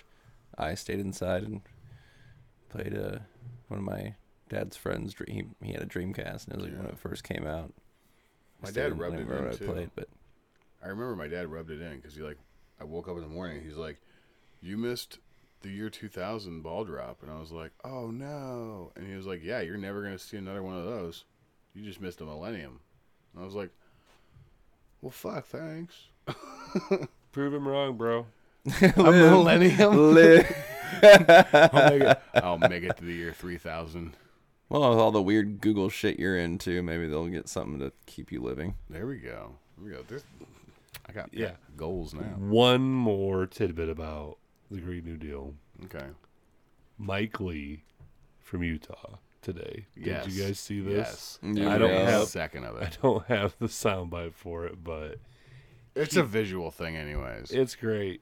You should check it out, but I'll give you a... Tar.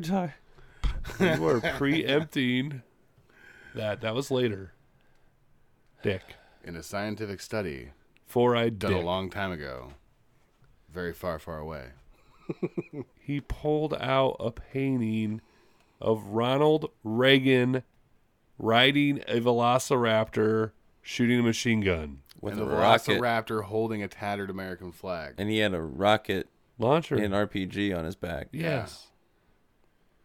It's pretty awesome. And he said this painting has as much to do with us getting rid of communism in the West in the 20th century than the Green New Deal does with climate change. In the 21st. He was being an absurdist, and it was fantastic. Oh, it was so amazing. And then he pulled up a picture of a tartar.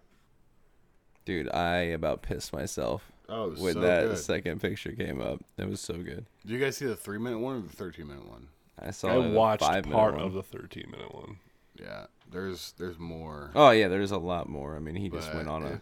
Those are the best ones, obviously, but yeah, it was pretty good. But... Anywho, we need main event music. We don't have it, so dun, dun, dun, dun, dun, dun, dun. That's all I can do, right? This is for all the Democrats out there. We understand your pain right now, and we laugh at it. We lived through Benghazi. We know exactly how you feel. We lived through Hillary not going to prison, and now we lived through Smollett not going to prison. And now you get to live through Trump not going to prison and watching him send Obama and Hillary and all of them to prison. And Comey and Brennan. You gotta pick two names, bro. And say them. Tommy and Matt. I'm too pretty for prison. I'll protect you. Aw, thanks, honey. You can be my bitch. I'll hold that pocket. Man, I feel like we need to do an entire episode with this music going. I don't know why, but we're just bringing it down a little bit. Just be honest. Just whisper it in your ears. This is calm your tits music. Yeah. I want to cry a little bit though. Like the video game nerd in me is just all I can see is like Gears of War. War never changes. Did Max Payne have music like this? I don't know. So. There's a lot of songs out there. So I brought it down a little bit. Fucking going DJ style over here. Hey. So, if you guys don't know what our main topic is yet, well, then you probably haven't been listening much. We keep hitting it. Yeah. The Mueller report came out. The Mueller report. It's the Mueller report. It's not good for Democrats. Not at all. It's bad. Anyway, the reason I played this music was because I have a video montage of the all the crap they've been talking for the last 2 years. I'm excited. Hey. So here we go. Donald Trump's done. He's done. There's no question about that. He's done. Breaking news. A bombshell. Today is a turning point. Today was historically bad for President Trump. Today was a turning point. A turning point. We're at a turning point here. The beginning of the end for the Trump presidency. The beginning of the end. And breaking news. We have another bombshell. Mike Pence might have to assume the office of the presidency. The call for impeachment. Rumblings of the word impeachment. Breaking news. Another bombshell out of the White House. I believe this is the beginning of the end. I do too. It's really the beginning of the end. The beginning of the end. He may be feeling the walls closing in on him. All the walls closing in on him. The walls closing in on him. Breaking news, a new bombshell. One astrologer says this means the beginning of the end for President Donald Trump. The beginning of the end of the Trump presidency. Trump will resign. Trump is going to resign. Is this the tipping point? I know we've said it over and over. You think this is a tipping point? And over and over. This is a tipping point. And over and over. Breaking news, President Trump off the rails. It was the beginning of the end today. It's the beginning of the end. It reminds me a lot of the last days of Nixon. Breaking news tonight, new bombshell. This is the beginning, not the end. The beginning of the end. The walls are closing in. The walls closing in. The walls closing in. Breaking overnight bombshell. This is a very dramatic day, and I think it might be near a tipping point. Do you think this is a tipping point? This is unbelievable. This is remarkable. Have you ever seen anything like this? His presidency is crippled.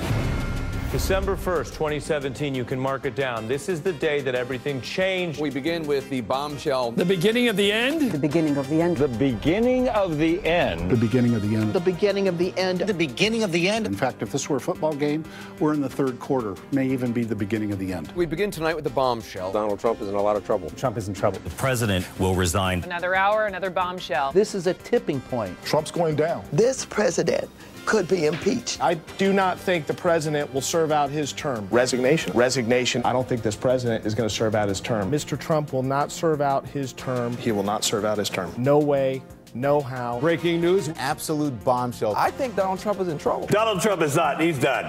And it's over. It's over. The walls closing in. The walls closing in. This is going to be the Achilles heel. Breaking news tonight. I expect Trump to depart. This week will be the watershed week. Trump is in big trouble. Trump's in a lot of trouble. It's a sign of a terrified old man who feels the walls closing in. The walls are increasingly closing in on him. Tonight, the walls are closing in. Today changed everything. This is the beginning of the end. Today, the biggest tipping point for the Trump administration. What a historic day. The bombshells, they fell. It's entropy and it's crumbling internally. He's underwater. He feels the walls closing in. Could his testimony be a turning point? We may be at a tipping point. It's the beginning of the end. The beginning of the end. Another bombshell. Bombshell. Bombshell. Bombshell. Bombshell. Bombshell. Bombshell. Bombshell. This is a bombshell. It is a bombshell. I am beginning to resent the word bombshell.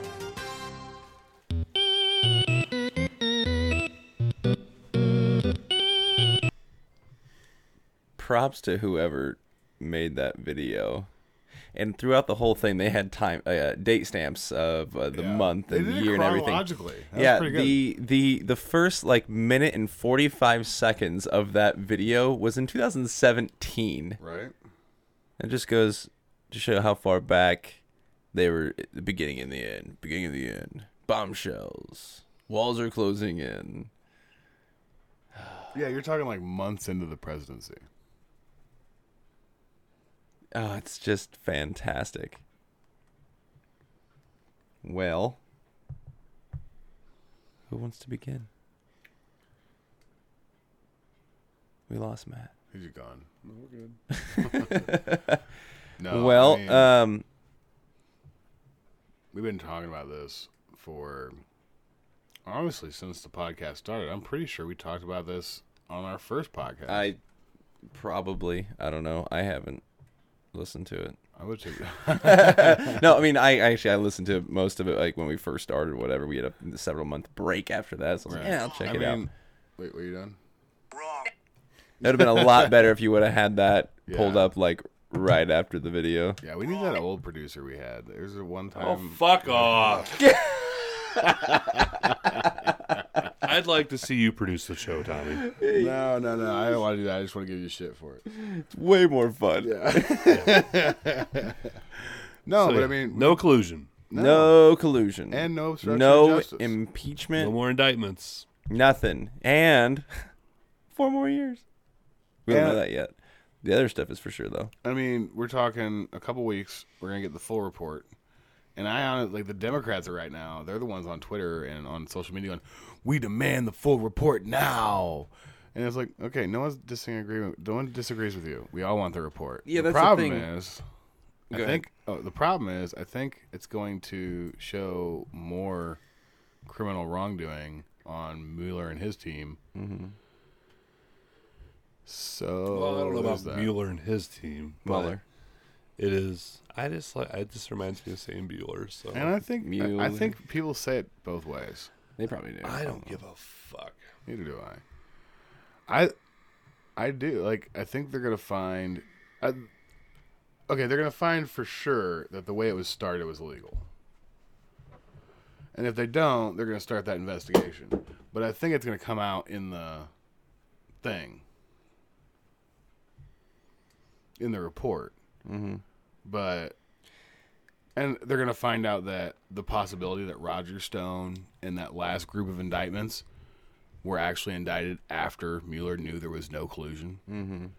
just to hurt him. Well, and they just keep saying that, you know, it's not over yet. They haven't released the full thing. They haven't exonerated him of everything. And it's like, no, it really does say that exact thing. Over. It's done. Just, they're redacting names that they can't release and the grand jury stuff, and that's all they're doing right now, and it'll take a couple weeks and then they'll release it. Sensitive things. Paul Joseph Watson, PJW, tweeted a really good tweet. He said, 40 FBI agents, 2,800 subpoenas, 500 witnesses, 500 search warrants, 230 communications records, 50 phone taps, 13 foreign government intel requests, no collusion, insufficient evidence of obstruction. The media lied to you again and again and again. And I think that's really the main focus, is that all these, like, Rachel Maddow's show went from the number 2 or number 3 spot down to number 7 or 8 in a week, people. In a week. That's a huge drop, especially for her. She's popular. You know, you'd think they would have learned after the election. I mean, we've played the montages. You've seen the montages of him saying, you know, the percents and how he'll never be president and this and that, and you know, the they're so out of, it's way off. And so I mean, out of touch. and he nailed it. And they're giving you the information they're giving the left the information that the left wants to hear. Yeah, and it's bullshit. Yep. They're not even news anymore. Honestly, like, I think me and Matt were talking about it earlier before you got here because you were late because you're a bitch. I was late. He's not late. He wasn't late.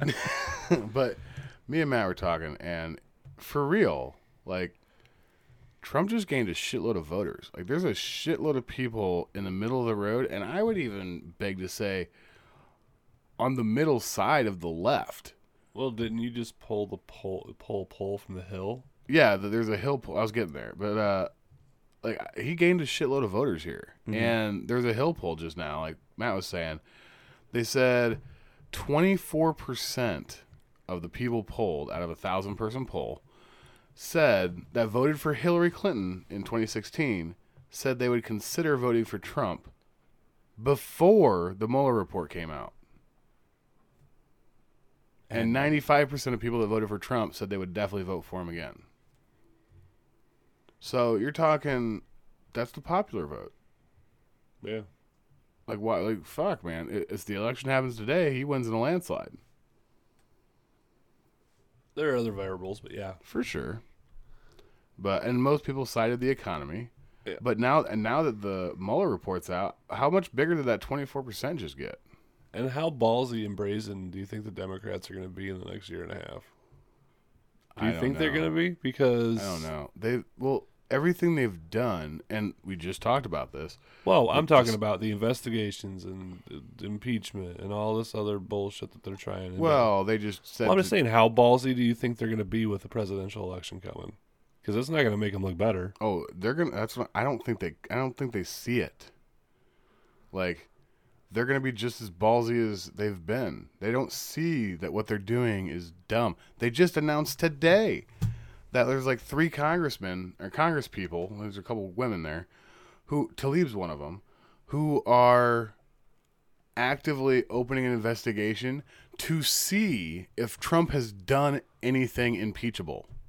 They're opening an investigation just to find out if anything he has done could possibly be impeachable.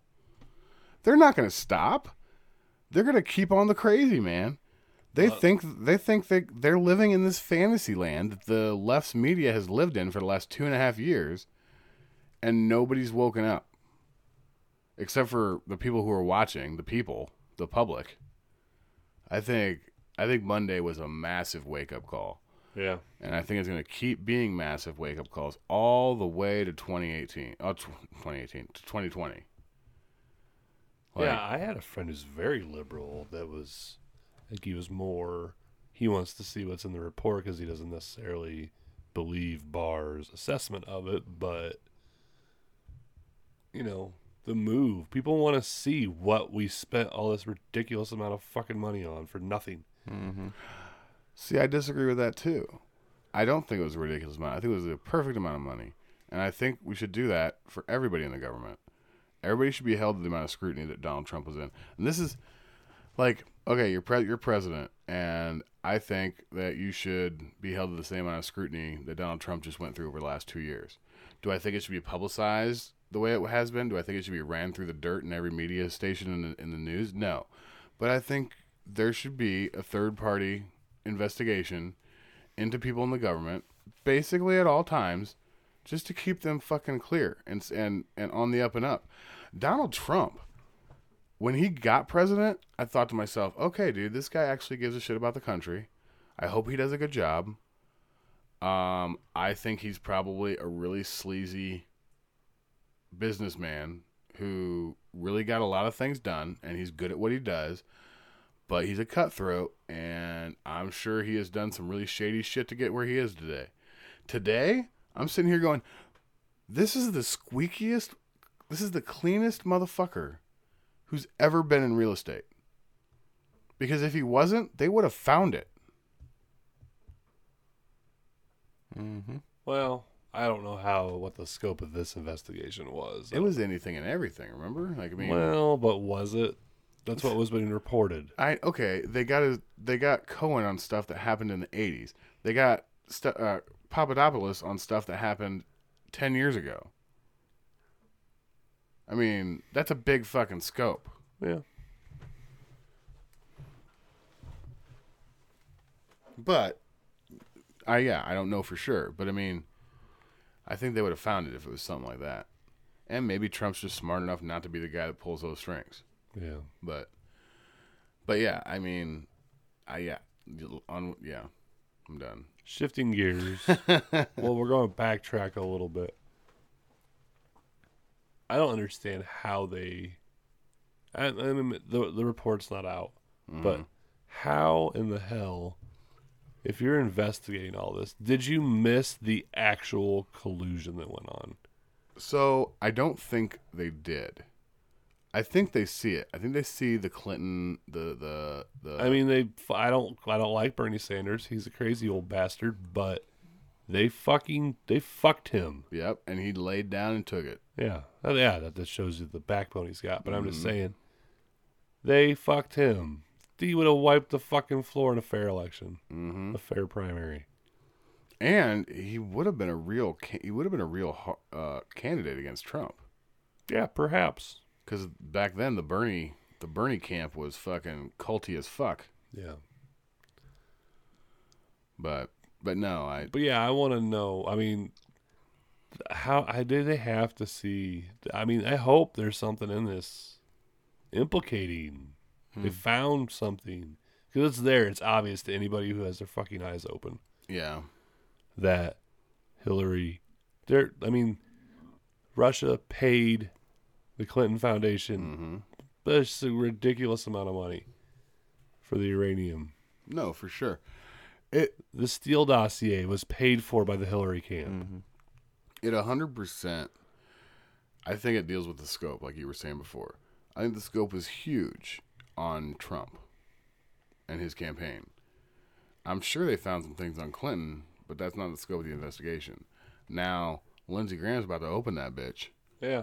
And when that bitch gets opened, I don't think it's going to be very long before they have the evidence they need. And now is when we find out, are we still dealing with the same corrupt Justice Department that got her off last time? Are we still dealing with the same corrupt Justice Department who's been covering shit up like this for the last God knows how long? Well, I think when Trump, if he does get his hands on this report and gets to read it, I don't think that Rosenstein's going to have a job. No, he was in with this. He's part of the problem. Yeah, no, I think this new AG is probably all right. So I don't know. He was Bush's AG, right? Well, I didn't say that he's perfect, but I'm just saying he's going to do what Trump wants him to do. And if he doesn't, he'll be gone like the rest of them. Well, that's true. He's in the air, not shit in there. Yeah, I mean, we'll see what happens. I don't know. When it comes to Clinton and that whole camp, I'm just skeptical they're ever going to see fucking prison bars. Yeah. I mean, like, we've gotten hopeful in the past. So hopeful. It's just like, man. It's not, I don't care if Clinton goes. Comey needs to go. Yeah. I don't think any of that's going to happen. Brennan needs to go. I know. I'm with you. I agree. I just don't see it happening. I think it's a... How many times did Brennan call Trump treasonous?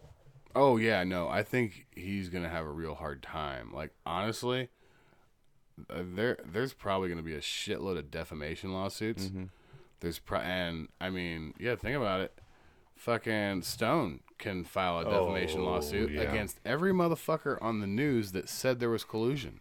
Yeah. Mm-hmm. Because he's involved in that's part of him now. I mean, you're talking, like, you could cripple CNN and MSNBC with the amount of lawsuits that could come out of this. 500 indictments, right? Wasn't that it? Or no, it was like 2,300 indictments. Yeah. 34 people were indicted. But none of them were, or not indictments, I mean subpoenas, is that one over? Probably something like that. But crazy amounts of people, and they can all sue. I don't know if Trump can sue. Can the president sue for defamation? I don't know. We'll have to see. Yeah, because I know there's weird rules about that. Mm-hmm. About like what he can and cannot do, stuff like that. I mean, maybe he can't do it until after his second term is done, but yeah, or his third term, you know. Well, no, we're not going there. That's not. No, I know. No, I would not support that at all. No president should serve more than 2 terms. No, honestly, no senator or congressperson should serve more than 2 consecutive terms. I say 12 years for senators and I don't think they should. I don't think term limits is the answer.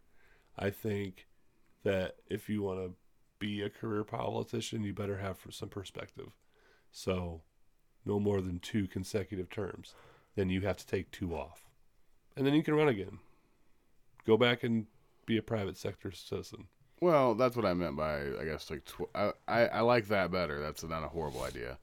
But I think a senator should have the ability to live through 2 presidents in one sitting, to be able to see, and then they can get out. But I like what you're saying, too. Like, if you did 6 and then 2 off and then 6, you're still going to get 2, you know, or the ability to get 6 and 2 off at 6. Yeah, I just don't.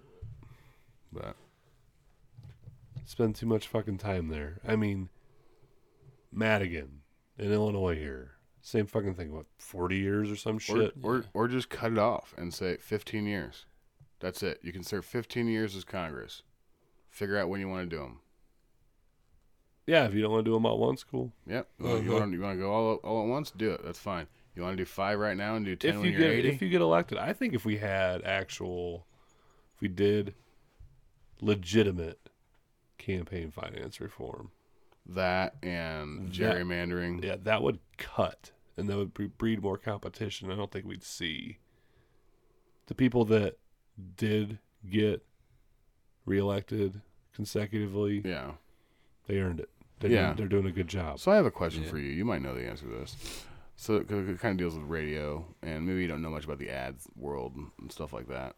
But I've always thought it would be a good idea to, instead of having these people that are running campaigns and trying to raise money and all this whatnot, you know, why doesn't the government just have a fund for that? And certain things that they do, like in an election year, okay, I want to run an ad. I go to the local TV station. My ad is free, 100% write-off. Put it on your taxes. And then you don't. Then there's really not a big, huge worry about limit so many, you know, however many you can limit how many they can have a week or whatever. I turned it on so I could play the Trump button. Episode 48. I didn't have it on up until I pushed the Trump button. Shut your stupid excuses. I'm telling you, he like yelled at me before the episode. I did. No, but I feel like that would be a good idea. Then it takes out all this whole, like, they need to raise all these millions of dollars. Because right now you do need to raise a shitload of money to have a successful campaign. Mm-hmm. But you shouldn't have to. Or we should make it so they can't. But then how's their voice going to get out? Yeah, it's a tough deal. I mean, we have, I mean, not everybody's like us and is interested. Yeah. People are busy doing their thing. Like we're weird. I think we're weird. No, for sure. Probably. I will say this though: we're getting a little off topic, and I'm not opposed to it.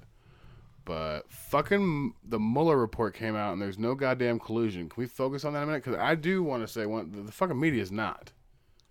Like there was so much shit that blew up on Monday. We've hit a lot of them, and the media's touched none of it. Mm-hmm. Like, they're just like ignoring like it never happened. Yeah. But does that surprise you? No, it just pisses me off because it's like whenever the left gets a win, you hear about it for the next 3 months. Yeah. You know, it doesn't matter how big it is. But when the right gets a win and the right's like, hey, look at that. We've been vindicated. You guys have been calling us crazy conspiracy theorists for the last 2.5 years. But look who's the crazy conspiracy theorist now, bitches. Yeah. And it's like, no, they already forgot about it. Well, but it's not... Yeah, your television media, it's like that. No, for sure. Not on the internet. No. Mm-hmm. No, you're honestly, right. That's where the majority of people live nowadays. We talked about that on the last episode. Yeah, the majority of your voters. Tucker Carlson last week 3.8 or 2.8 million. That's the high. That's number one. Yeah. On TV, so people are not getting. Not that, I mean, the small swath of the population are getting what they're getting from the television. Yeah. CNN, Zucker, he said, we're not investigators. Yeah, we don't investigate our stories. We just report on them. And it's like, wait, what? Nope. No vetting process. So basically they just read a headline and then they just go from there. Well, CNN gets their talking points from Media Matters, so... Yeah. Probably or anonymous sources. They have thousands of anonymous sources. Okay. They're everywhere. In every corner of everything possible news. They Tommy actually source. Moonlights is one of those. I do. I told them everything I know about the Mueller report, and they used a lot of my stuff. But that was when I was sure I was a comrade.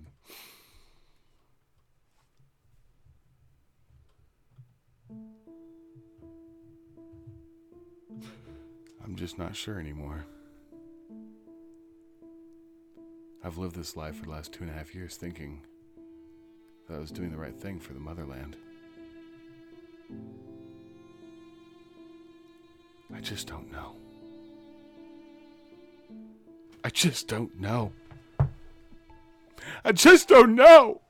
Okay, I'm done. So dramatic. Yeah.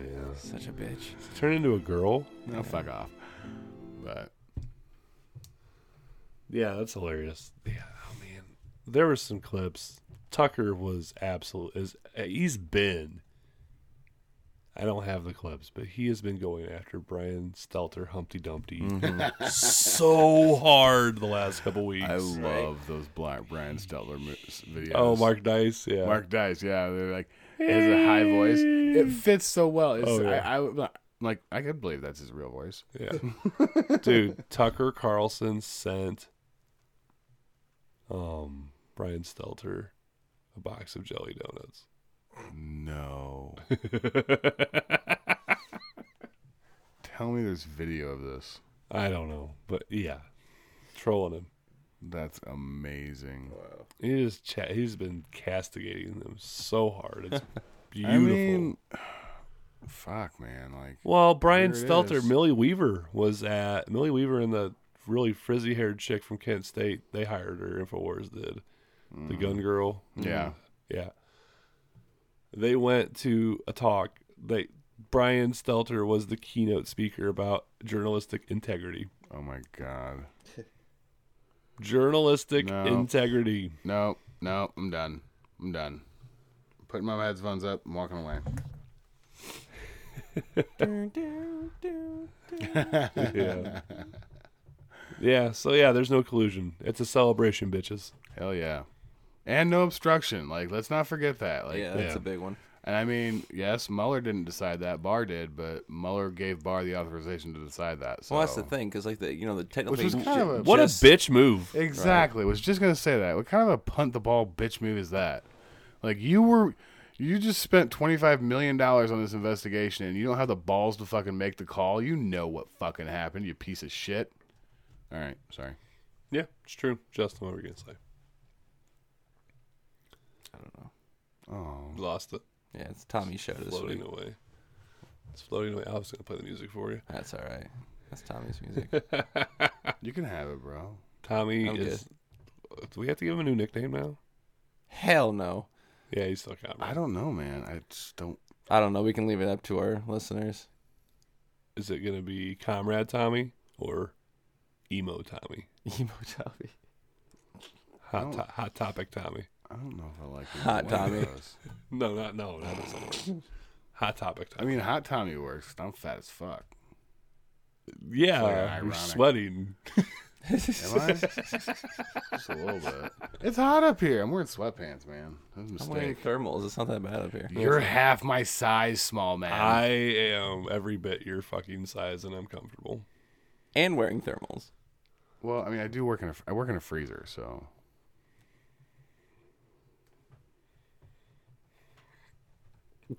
What the fuck was that? I don't know. Did you just have a stroke? Weird seizure thing over there. Not sure what that was, but all right, man. I don't want to do it this week. Oh, I'll say the very end piece. You guys promote the website.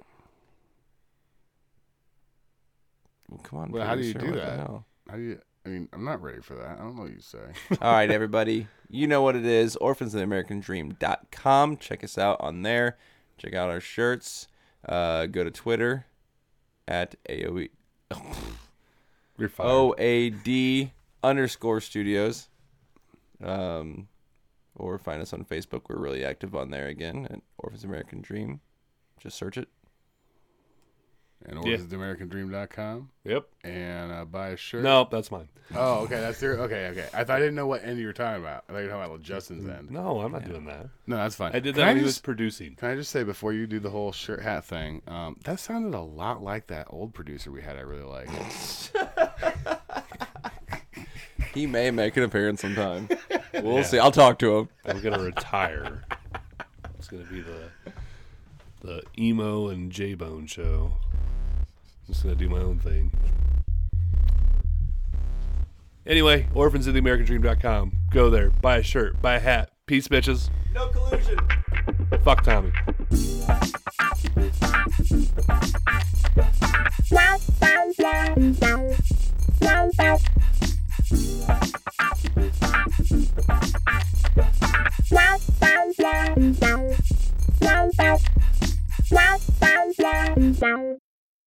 Wow.